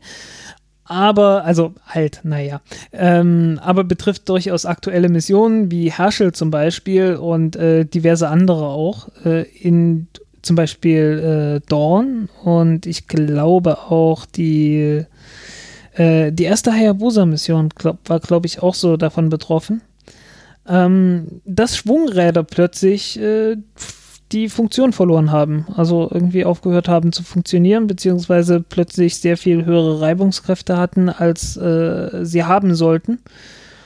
Und äh, man konnte sich keinen richtigen Reim daraus machen, warum die das taten. Weil das auch irgendwie ziemlich zu, zufällig äh, war und äh, hm. irgendwann ist dann aufgefallen, hm, einige davon und eigentlich die meisten davon sind kurz nach irgendwelchen Sonnenstürmen ausgefallen. Und das ist jetzt mal ein ernsthaft merkwürdiges Ding, ne? So ein Schwungrad ist ja eigentlich was rein Mechanisches und äh, irgendwie nach einem Sonnensturm fängt das Ding an, irgendwie unrund zu laufen. Äh, Aber äh, man hat das halt so statistisch ausgewertet und mitgekriegt, mh, also äh, die, die Hypothese lässt sich sehr schwer verwerfen, dass das was miteinander zu tun hat. Also äh, wirklich sehr gut korreliert. Dann ist die Frage, äh, wo ist da der Kausalzusammenhang? Und zwar, äh, wir hatten ja tatsächlich vorhin schon mal über die Corona-Satelliten gesprochen. Mhm. Ähm, und ironischerweise hatten die Corona-Satelliten Probleme mit Corona-Entladungen. Die hießen deswegen nicht so, aber die hatten die Probleme trotzdem. Äh, und zwar kann es passieren, dass irgendwelche Satelliten sich im Weltall äh, statisch aufladen. Einfach, weil irgendwelche Ladungsträger halt äh, da drauf knallen und äh, du hast keine Luft und kein Wasser und kein gar nichts, äh, dass die Ladung wieder abgeben kann. Und äh, wenn dann im Inneren nicht alles schön geerdet ist und alles auf dem gleichen äh, Spannungsniveau gehalten wird, dann kann es passieren, dass irgendwelche Blitze entstehen. Und bei den Corona-Satelliten hattest du das Problem gehabt, äh, du hast ja so Film gehabt, ne? Und der Film konnte sich, äh, dadurch, dass der aufgerollt wird und abgerollt wird und äh, an allem Möglichen reibt, konnte sich sowieso schon ganz gut statisch aufladen und du hattest dann manchmal äh, ernsthafte Probleme mit irgendwelchen Blitzen gehabt, die dann halt einen Teil von dem Film geschwärzt haben, äh, was ein bisschen blöd war. Äh, die Russen hatten übrigens das gleiche Problem nicht gehabt, weil die haben einfach irgendwelche alten äh, Weltraumkapseln genommen, die mit Luft gefüllt und da drin alles aufge- aufgebaut, äh, was so die Chemie angeht und so weiter. Und die Luft äh, hat dafür gesorgt, dass äh, irgendwie alle statischen Aufladungen da ausgeglichen wurden und äh, man hatte dadurch das Problem einfach nicht. Okay, äh, zurück zum Thema. Also statische Aufladungen können es äh, durchaus geben. Und äh, die große Frage ist jetzt, warum führt das dazu, dass äh, so ein Schwungrad ausfallen kann. Und äh, man hat dann untersucht, okay, äh, was kann da alles passieren? Und äh, man kam recht bald darauf, äh, die Schwungräder sind auf Kugellagern gelagert. Und diese Kugellager, drin, also du hast in, in der Mitte hast du die Achse, mhm. Dann hast du die Kugeln, die Kugeln werden dann nochmal von von so ein bisschen Halterungen äh, so mehr oder weniger ein bisschen am Platz gehalten, aber nicht viel und dann ist draußen praktisch das Rad. Und äh, das kann sich dann ziemlich frei drehen mit relativ wenig äh, Reibung, hauptsächlich deshalb, weil jede Menge Öl und Fett und äh, so Zeugs halt äh, drin ist, um das Ganze zu schmieren. Mhm. Dann hat man geguckt, okay, äh, du hast einen relativ kleinen Abstand zwischen dem äh, zwischen der Kugel des Kugellagers und äh, der Außenwand. Also dazwischen ist dann wirklich bloß ein hauchdünner Film. Äh, Im Sinne von Bruchteile von einem Mikrometer, also so dreihundert Nanometer oder so. Sehr, sehr kleiner Abstand. Und das heißt, wenn du jetzt eine Spannung hast, und wenn es nur ein paar Volt sind, äh, hast du eine sehr hohe Feldstärke zwischen den beiden. Also äh, Feldstärke wird so gemessen in Volt pro Meter.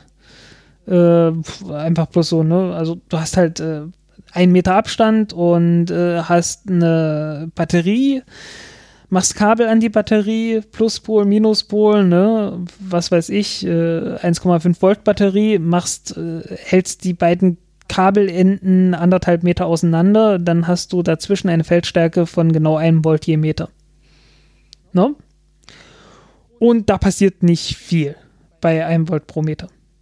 Ähm, aber wenn du eine Feldstärke hast, die dann richtig hoch wird, äh, so Kilovolt oder so oder, oder ein paar Millionen Volt oder sowas, ähm, dann kann es durchaus passieren, dass dann auch Luft leitend wird, äh, nämlich, dass einfach äh, ein Blitz entsteht. Und sowas kann natürlich auch in Öl passieren. Man hat da festgestellt, okay, also es reichen wirklich ein paar Volt aus, damit so ein Blitz entstehen kann. Hm. Durch das Öl durch. Ähm, und äh, ja, war halt dann doch sehr überrascht und hat auch festgestellt, okay, äh, diese Kugellager sind tatsächlich halt nicht geerdet.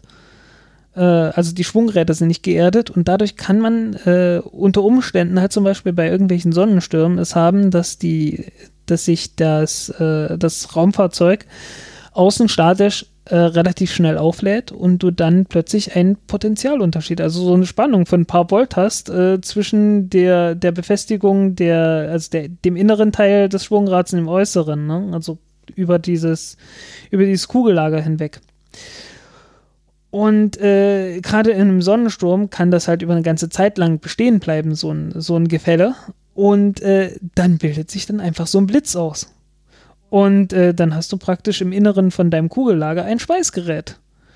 Und dann schmilzt halt irgendwie teilweise ein, ein Teil von dem Stahl einfach weg. Also ein kleines bisschen, das ist nicht viel, also so, so im, im Mikrometer- und Bruchteile von Mikrometer-Bereich, aber es reicht halt gleich mal aus, um das Ganze ein bisschen rau zu machen. Und äh, das Ganze wird noch viel frecher, nämlich das Ganze ist aus Stahl. Und äh, Stahl, äh, Stahl kann man ja härten mit Hitze einfach nur, ne? Also es gibt ja so, so verschiedene Möglichkeiten. Also ich habe das, ich hab das hier mit Kupfer gemacht, bei mir zu Hause einfach so, weil ich mal so ein, äh, so ein Sturmfeuerzeug hatte mit einer ordentlich langen, äh, mit einer ordentlichen Flamme, ne? Und äh, ich, damit kannst du halt Kupfer auch schmelzen, wenn es recht dünn ist. Und ich habe das mit, mit einem dickeren Stück Kupfer gemacht. Äh, und äh, wenn man das über längere Zeit aufheizt und äh, nur langsam abkühlen lässt, dann wird das Kupfer ziemlich weich. Und wenn du dann das, das Kupfer irgendwie ein Stückchen bearbeitest, dann wird es wieder härter. Ähm, das wäre, das wäre äh, sozusagen ähm, die positive Variante, dann wird es halt etwas weicher, weil du das relativ lange auf hoher Temperatur hältst. Wenn du jetzt aber so einen Blitz hast, äh, hast du die harte Variante. So heißen, du heizt das auf, das wird flüssig und dann wird das in sehr kurzer Zeit sehr, sehr schnell abge- abgekühlt. Und äh, wenn es sehr schnell abgekühlt wird, dann, äh, dann hat äh, die Struktur in dem Stahl äh, keine Chance, äh, sich in, in diesem Kristallgitter, das normalerweise hat, anzuordnen. Und dieses Kristallgitter ist ein bisschen flexibel und dadurch äh, wird der Stahl nicht ganz so hart. Aber wenn das sehr, sehr schnell geht, äh, dann ist das nicht so. Dann wird das Kristallgitter nicht ganz so, nicht ganz so flexibel und der Stahl wird insgesamt etwas härter. Und äh, damit ist dieser frisch geschmolzene Stahl, der dann wieder hart geworden ist, sogar härter als der ganze Rest. Und äh, das ist natürlich richtig böse, wenn du eigentlich ein Lager hast, äh, wo, wo möglichst keine Unebenheiten sein sollten und wo, äh, ja, ne, also wo dann ausgerechnet die Unebenheiten viel härter sind als der Rest von dem Lager. Äh, ja, und dadurch äh, entsteht dann halt höhere Reibung und irgendwann ist das Ding halt außer Gefecht gesetzt. Was ein bisschen blöd ist.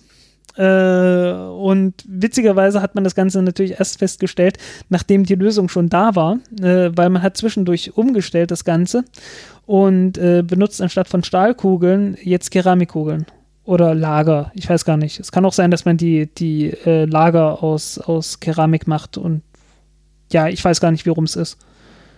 Äh, habe ich jetzt nicht im Kopf. Jedenfalls egal. Äh, jedenfalls einer der Stoffe ist jetzt halt Keramik und äh, leitet keinen Strom mehr und damit hat sich das ganze Problem erledigt. Bisschen spät draufgekommen, man hat äh, eine Reihe von wichtigen Missionen durchaus verloren oder stark eingeschränkt dadurch. Aber wie es halt manchmal so ist, ne? Vorher wusste man es nicht und dann hat man es irgendwann mitbekommen. Und es ging jetzt wirklich eine Weile, bis sie bemerkt haben, was jetzt falsch läuft. Ja, ja, ja, das ging über diverse Missionen.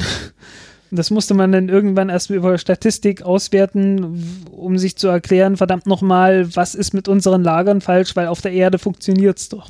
Da, da, das ist, das ist äh, so ein Bugfixing-Problem, wo man irgendwann wahrscheinlich glaubt, dass man einfach verrückt wird.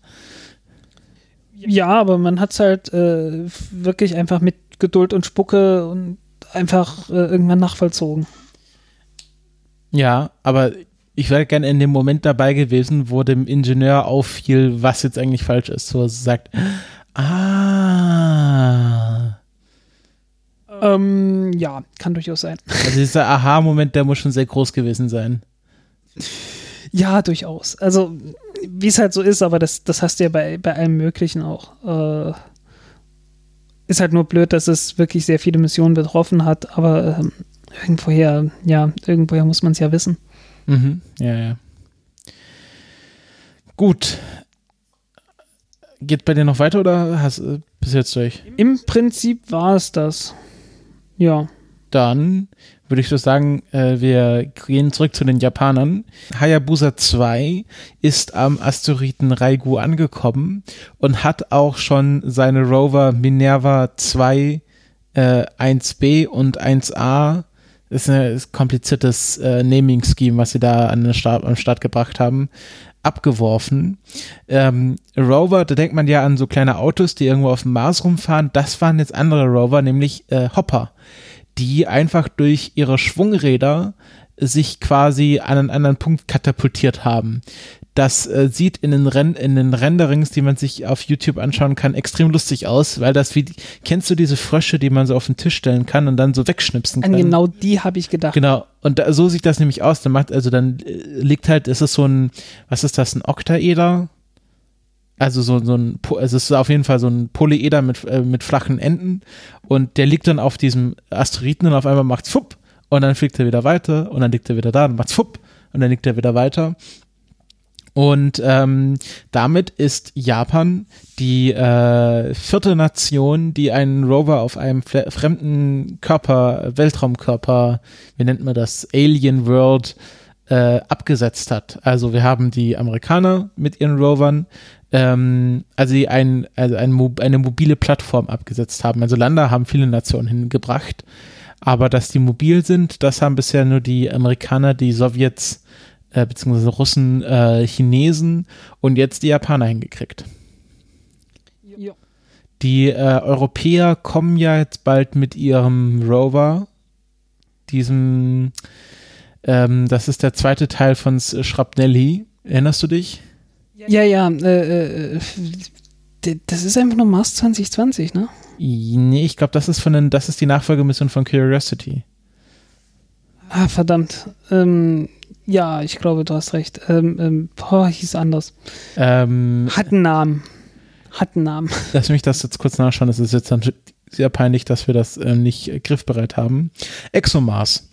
Also ExoMars Triscars Orbiter ist ja schon da. Und dann gibt es ja noch den ExoMars Rover, der ja einen äh, relativ großen Bohrer, glaube ich, haben soll. Äh, nee, der ist relativ klein, aber äh, er soll zwei Meter tief kommen. Also bo- groß, zwei Meter tief. Das wird die alte Diskussion, groß im Sinne von Moment, lang. Äh, nee, Moment, Moment, Moment. Äh, bin ich jetzt richtig? Ich weiß es nicht, ob das, äh, ob das der war oder ob ich das jetzt schon wieder mit Mars Insight verwechsel. Ähm, ich glaube, Mars Insight sollte relativ tief rein. Aber der bohrt doch nicht, der ist doch viel, der spitzt sich doch da, das hatten wir doch diskutiert. Maulwurf-Dingens da, ja, genau das. Ähm... Bohrungen, Bohrkerne, er soll auf jeden Fall bohren. Übrigens, die Chinesen haben auch einen Rover demnächst am Start, der soll auch zum Mars fliegen. Ja. Wie heißt der? Jada Hase zwei? Äh, nee, nee, nee, äh, das ist nochmal eine andere Mission. Das ist dann äh, Mond. Ja, aber wie heißt jetzt der Mars-Rover von den Chinesen? Weiß ich nicht. Soweit ich weiß, heißt der, hat er noch keinen Namen. Okay. Ähm... Und äh, zurück zu Hayabusa zwei.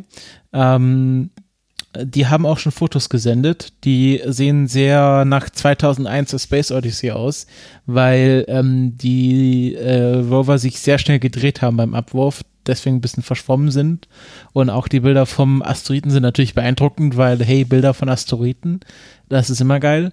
Ähm, aber sieht halt äh, sehr spacey aus. Ist jetzt kein, äh, da darf man jetzt kein, ähm, äh, was ist da vergleichbar? Also man darf da jetzt keine Pluto-Bilder erwarten. Ja, ähm, das Ding ist auch äh, sehr, sehr dunkel. Das Ding ist so dunkel, dass das LiDAR nicht funktioniert. Ja, weit weg von der Sonne. Nee, nee, nee. Ach so, äh, ich meine jetzt nicht, ich meine jetzt nicht, der, nicht die Albedo. Weg von der Sonne, sondern genau, Albedo ist äh, sehr, sehr klein, also ist halt rabenschwarz, das Ding. Ja. Ähm, und es soll noch einen, einen dritten Lander geben, also kein Rover, sondern einen Impactor, Mascot, ähm, der aber noch nicht abgesetzt. Und das ist eine deutsche Mission übrigens mit. Ist, bei Mas- ist Mascot die deutsche Mission oder ist da drauf eine deutsche Mission?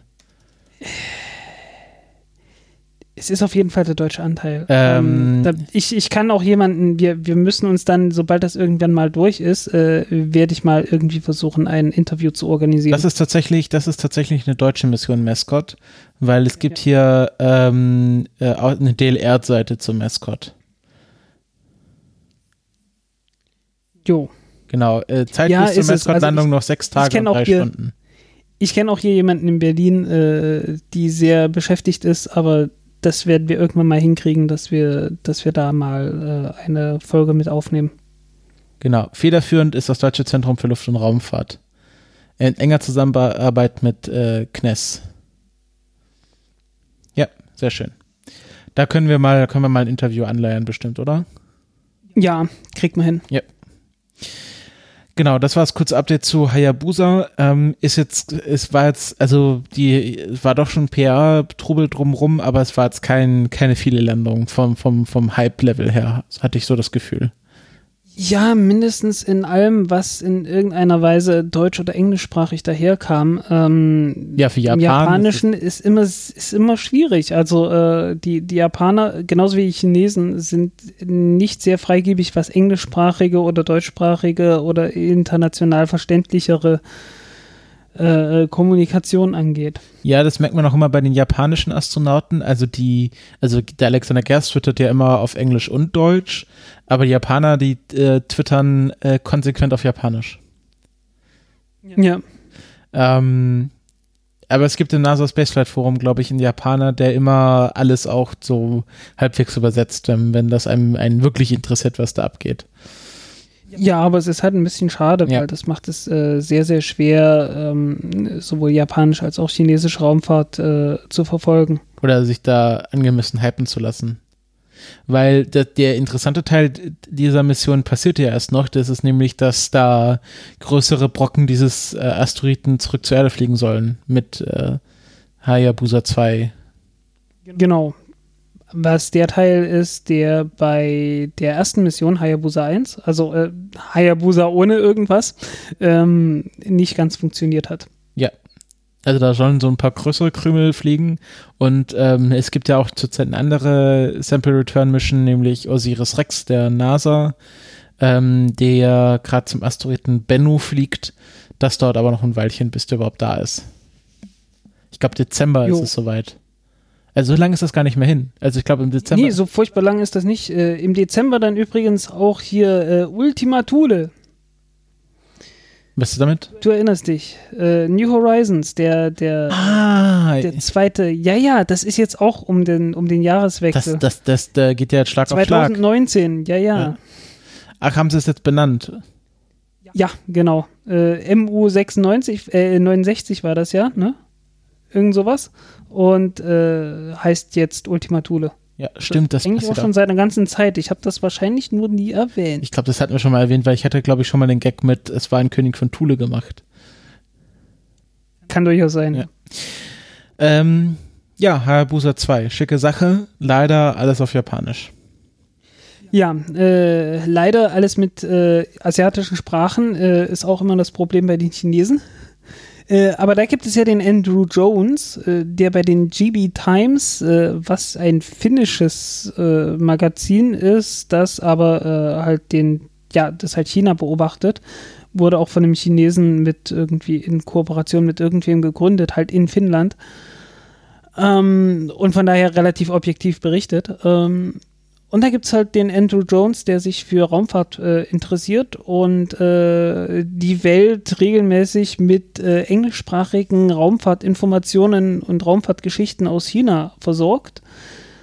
Ähm, darunter unter anderem war ein, war jetzt zuletzt ein schönes Video von einem äh, Test von Landspace. Äh, Landspace ist eine dieser halb militärisch, halb privaten äh, Raumfahrtfirmen in China, die jetzt gerade wie Pilze aus dem Boden sprießen und äh, alle irgendwelche Raketen bauen. Und äh, die bauen letzten Endes eine Rakete, die auf, äh, ja, letztens auf irgendwelchen äh, kleinen äh, Militärraketen mit Feststoffantrieb äh, aufbaut. Und die haben eine einstufige Rakete getestet, äh, suborbital natürlich. zweite Stufe soll dann irgendwann kommen und dann tatsächlich Satelliten tragen können. Aber die haben das Ding getestet, äh, irgendwo in der Mongolei, und das wurde gleichzeitig von einem Satelliten aufgezeichnet als Video, und das sieht echt cool aus. Und äh, guckt euch das mal an. Ja. Äh, und du hast auch noch was zu der komplett staatlichen Rakete. Lange Marsch genau. sechs X, oder ist es jetzt sechs zehn? Man weiß es nicht mehr so genau. Ja, wahrscheinlich, wahrscheinlich schon sechs X. Also äh, es spielt jedenfalls sehr deutlich auf äh, Lange Marsch sechs an. Ähm, die soll mit äh, Gitterflossen ausgestattet werden und äh, Landungen bewerkstelligen können. Wie genau, sieht man allerdings auch nicht so richtig. Aber äh, es wird halt gezeigt, okay, das Ding hat äh, Gitterflossen, so ähnlich wie die, wie die Falcon neun Rakete, und wird dann auch irgendwann irgendwie jedenfalls kontrolliert zur Erde gebracht werden können. Wie genau das Ding dann landet, mh, weiß ich nicht.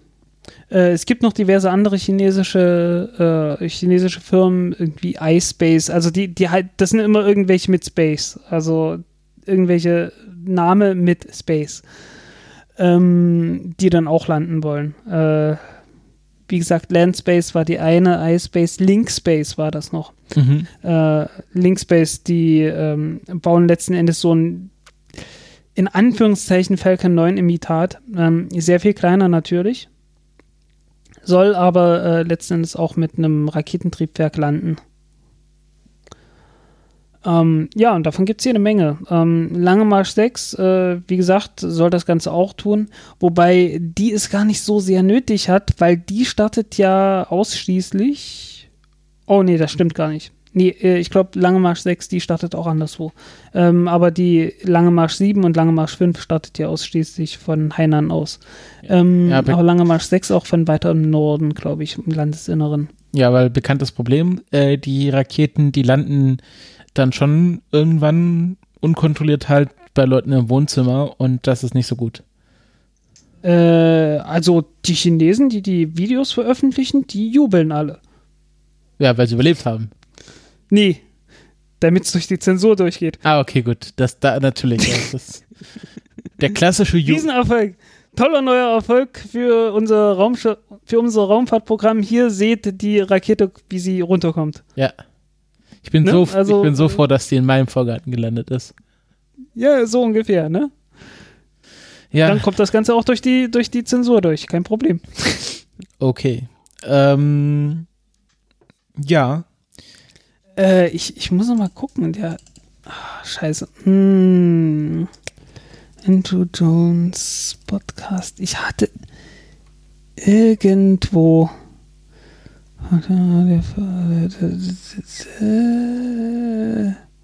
Scheiße, der hat...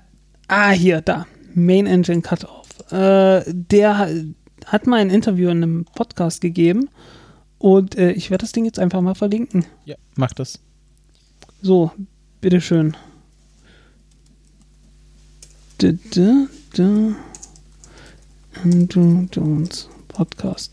So, äh, und da könnt ihr euch dann anhören, was der so über seine Arbeit und die Chinesen und so zu sagen hat. Okay. Wenn du jetzt mit deinem Thema durch bist, dann würde ich noch kurz Hausmeister reinmachen und dann machen wir Raketenvorhersage. Genau. Dann Hausmeister rein. Äh, ich hatte es, ähm, genau, wir hatten es ja am Anfang kurz angekündigt. Wir sind ja nächste Woche auf dem I R C. Jetzt passiert es tatsächlich. Alle Vorbereitungen wurden getroffen, mehr oder weniger. Und ähm, wir das ja wollen da ganz groß von berichten und äh, planen da einige Sachen. Wir werden aber das jetzt nicht alles erzählen, weil wir noch einen eigenen Planungspodcast sozusagen veröffentlichen werden, wo wir nochmal im Vorhinein genau aufschlüsseln, was wir uns vornehmen, ähm, vielleicht auch so ein bisschen erklären, wo die Schwierigkeiten liegen, weil das ist für uns beide, also ich kann jetzt nur für mich sprechen, aber ich denke mal für uns beide ein relativ großes Unterfangen, was wir davor haben, investieren da tatsächlich relativ viel Geld rein für, ja, Verhältnis, also zu den Verhältnissen, was dieser Podcast einbringt an Geld. Und äh, ja, wollen euch da als Hörerinnen und Hörer so ein bisschen mit ins Boot holen, damit ihr wisst, was ihr von uns erwarten könnt, und äh, ja, warum das cool wird. Wir freuen uns sehr drauf, aber ich glaube, also ich bin auf jeden Fall sehr angespannt, ob das alles gut wird. Ich weiß nicht, wie es dir da geht. Ja, äh, sind, sind wir eigentlich bloß noch ein paar Tage, ne? Ja. Ende der Woche schon. Ähm, ja. Ich muss meinen Zug buchen. Na, das habe ich schon. Ja, ja. Ähm, genau, aber es wird nochmal einen gesonderten Podcast dazu geben und dann halt äh, von, vom Kongress selber einige Podcasts. Das ist das eine Hausmeisterthema. Das andere Hausmeisterthema, was wir jetzt auch nicht am Anfang gesagt haben, weil wenn ihr die Folge durchgehört habt, dann im Grunde ähm, interessiert es euch gar nicht mehr. Wir planen ein neues Spin-off-Format sozusagen, äh, was wir jetzt einfach ganz kreativ Countdown Kompakt genannt haben. Ähm, wo wir äh, b- bestimmte Themen der Folgen, also sozusagen unsere Hauptthemen, nochmal kurz zusammenfassen. Jede Folge soll so um die fünfzehn bis zwanzig Minuten lang werden. Und äh, ja, da, da reden wir im Grunde nochmal ganz kurz über die Themen, in der wir jetzt quasi ausführlich geredet haben in dieser Folge und wollen das so ein bisschen für Leute machen, die sagen, ja, Raumfahrt interessiert mich, aber jetzt so zwei, zweieinhalb Stunden immer einen Podcast hören, habe ich keine Zeit zu. Das ist dann für die Leute und dann kann man sich immer noch entscheiden, ah, das Thema finde ich jetzt so spannend, da höre ich mir jetzt die Langfolge zu an. Wir werden quasi das immer parallel veröffentlichen. Die ersten paar Kompaktfolgen werden jetzt auch erstmal im Hauptfeed erscheinen, damit ihr quasi euch da mal reinschnuppern könnt und irgendwann, das wissen wir noch nicht ganz genau, wie wir das machen, werden wir es dann wahrscheinlich in den eigenen Feed auslagern, damit man das dann quasi nach Bedarf abonnieren kann. Und äh, ja, das ist äh, quasi unser Vorhaben. Countdown Podcast expandiert, äh, äh, entwickelt sich weiter und äh, ja, das probieren wir jetzt einfach mal aus und wenn es nicht klappt, dann stellen wir es auch wieder ein, also sind da auch ganz unbedarft. Genau. So war es geplant. Äh, wir werden es auf, je- wir werden es auf jeden Fall mal versuchen. Und ähm, ja, schauen wir mal. Gut, dann kommen wir zum Abschluss dieser Sendung. Wie immer die Raketenvorhersage. Ich glaube, wir fassen das mal ein bisschen weiter, weil wir wahrscheinlich jetzt auch nicht mehr in nächster Zeit dazu kommen werden, eine reguläre Folge aufzunehmen mit dem ganzen I R C-Stress. Ähm, und ich fange einfach mal an mit dem ersten festen Datum, was bei Spaceflight Now steht. Das ist der sechster Oktober. Eine Falcon neun mit äh, SAOCOM eins A. Finde ich sehr spannend, weil ähm, ich habe neulich mal einen Artikel über den ersten Falcon neun Flug gelesen äh, von zweitausendzehn. Und ja, da wurde angekündigt, dass äh, einer der Aufträge SAOCOM ist. Ja, also äh, d- der Backlog ist schon äh, gewaltig teilweise. Ähm, liegt natürlich nicht nur an SpaceX, sondern auch an den Leuten, die die, äh, die, die Satelliten bauen. Die haben teilweise auch einen ziemlichen Backlog. Ja. Ähm, genaue Zeitfenster wird noch bekannt gegeben, S L C vier E, Vandenberg, Air Force Base, Kalifornien, also äh, Westküste. Ja, wird das erste Mal sein, dass an der Westküste eine Falcon neun Rakete landen wird. Und zwar auf der Landing Zone vier, was äh, Landepad ist äh, nicht mal einen halben Kilometer von der Startrampe entfernt. Also knapp einen halben Kilometer. Ja. Also wird recht spektakulär und schön, ja, denke ich. Der äh, Satellit wurde entwickelt von der Argenti- argentinischen Raumfahrtagentur ähm, und dient zur ähm, ja, Katastrophenerfassung äh, äh, und zur Messung von Bodenfeuchtigkeit, also zur Erfassung von Dürren und solchen Sachen. Genau. Dann elfter Oktober, eine Sojus zur I S S, äh, Mission sechsundfünfzig S. Und zwar ähm, um, um, um, um, ähm, das ist dann noch, äh, ja, okay, also äh, zehn Uhr vierzig unsere Zeit am elfter Oktober. Ähm, ja, was soll man dazu sagen? Sojus, I S S, Menschen drauf, ihr wisst schon. Genau, aber das wird dann der Zeitpunkt werden, wo äh, Alexander Gerst äh, Kommandant wird, also um den Dreh. Weil äh, Feustel ist ja der jetzige Kommandant und dann endet ja seine Mission davor. Und irgendwann vor dem elfter Oktober wird das dann quasi eine Staffelübergabe geben. Und das ist ja dann der erste Zeitpunkt, wo ein deutscher Astronaut Kommandant der I S S wird. Jo. Okay, dann ähm, wird orakelt. ein P S L V mit HISIS, ähm, was ein Erdbeobachtungssatellit ist. Mhm. Ähm, der, ja, aus Indien heraus. Ähm, irgendwann im Oktober. Ja. Dann haben wir wieder ein festes Datum, Oktober der siebzehnten. Atlas fünf mit, oh, komische Kombination von Buchstaben, A E H F vier. Uh, Advanced Extremely High Frequency Satellite. Ähm, ist natürlich ein Militärsatellit von Lockheed Martin gebaut, ähm, für Highly Secure Communi- Communications. Also ihr seht, mit Superlativen wird nur so um sich geworfen. Ähm, fünf fünf eins Konfiguration. Ähm, das bedeutet, er hat fünf Booster. Ja, ja, das ist die größte Variante, genau, die es gibt. Genau, fünf Booster. Die zweite fünf steht für den Durchmesser. Die, die, erst, die erste fünf ist, die, ist der Durchmesser der Nutzlastverkleidung. Ja. Fünf Meter. Fünf Meter, dann der zweite fünf Booster. Und die eins, die steht ja immer, es war mal, glaube ich, geplant, dass es die Centaur-Oberstufe auch mit zwei Triebwerken geben soll. Das ist nicht nur geplant, die wird es jetzt auch bald geben. Ah ja, okay, aber bisher gab es sie halt noch nicht. Genau, äh, das ist dann für C S T hundert. Aha, okay, verstehe. Ähm, aber bisher ist es immer nur, also die ersten zwei Zahlen waren variabel und dann immer eine eins. Genau.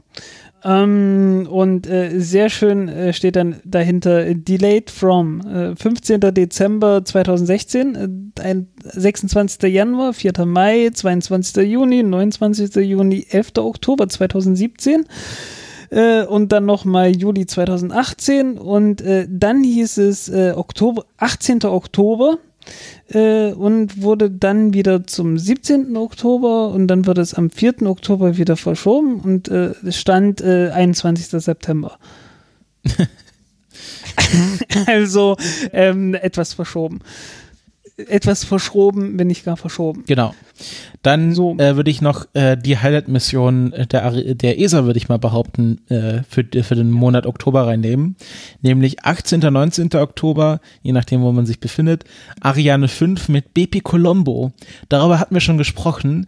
Das ist ein, ähm, eine Sonde, die zum Merkur fliegen soll. Eine der wenigen Merkur-Missionen der letzten Jahrzehnte. Merkur ist ja ein sehr interessanter Planet, der wenig erforscht wurde, weil er so schwer zu erreichen ist, weil er halt sehr eng an der Sonne dran liegt und man muss da viel Energie aufwenden, um hinzukommen. Und äh, man muss sehr viel Energie abbauen, ja. Genau. Äh, Kom- äh, äh, Kooperation zwischen der E S A und der JAXA. Ich glaube, die Japaner haben gerade einen Lauf. Also da, da passiert gerade richtig viel. Und ähm, sieben Jahre soll der hinfliegen. Also äh, richtig weiter Flug, beziehungsweise sieben Jahre abbremsen. Äh, ja. Und äh, sehr spannend. Schönes Teil. Auch mit irgendwelchen Swing-by-Manövern, ja, um noch ein bisschen mehr abzubremsen und so weiter. Genau, also man, man wendet erstmal sehr viel Energie auf, um in den Orbit zu kommen und ab da muss man einfach nur noch, äh, nur noch äh, quasi sich festhalten an der Gravitation. Genau, dann fliegt man vor irgendwelchen Planeten, also in, in, in Flugrichtung vor dem Planeten kurz äh, lang. Lässt sich ein bisschen anziehen? So, so dass, ja genau, so dass der Planet die Sonde anzieht ähm, und, äh, und zwar äh, entgegen der, der Bahnrichtung. So dass insgesamt abgebremst wird. Ja, spannende Sache. Ja, bei anderen Swing-by-Manövern macht man es immer umgekehrt. Da fliegt man dahinter lang, äh, so dass man praktisch vom Planeten ein bisschen mitgezogen wird und äh, in, in Richtung der äh, in Richtung des Orbits praktisch beschleunigt wird. Ja. Ich hoffe mal, uns gibt's noch, wenn, wenn Bepi Colombo dann an, ankommt. Ja. Ja, mit Datum angekündigt. Äh, eine Pegasus X L mit dem Icon-Satellit. Ähm, ja, einfach weil es eine Pegasus-Rakete ist. Wollte ich dir gerne noch kurz mitnehmen. Ähm, auch seit Ewigkeiten angekündigt, also es steht hier ein erster Flugdatum von fünfzehnten Juni zweitausendsiebzehn und äh, ja, seitdem halt immer wieder verschoben. Ähm, Pegasus ist ja die, die Rakete mit den Flügeln, die von dem, ah, wie heißt sie? Ah, hat einen Namen. Ähm, jedenfalls von einem, von einem alten Verkehrsflugzeug aus äh, abgeworfen wird. Ähm, warte, das Flugzeug. Also es ist eine, eine, eine L zehn, elf Treestar, die irgendeinen Namen hat. warte kurz, äh, Boeing B zweiundfünfzig, nee, eine, ah hier, eine Lockheed L zehn elf TriStar. Ja, ja, aber, ja, ja, aber wie, heißt, wie heißt dieses eine Flugzeug? Ah, äh, hat, hat den Namen. Muss wahrscheinlich in der englischen Wikipedia nachschauen. Im Deutschen findet man ja so. Stargazer. Stargazer, uh. Ja. Immer noch geschmackvoller als äh, äh, Cosmic Girl. Ja. Gut, aber das war es jetzt wirklich von dieser Folge.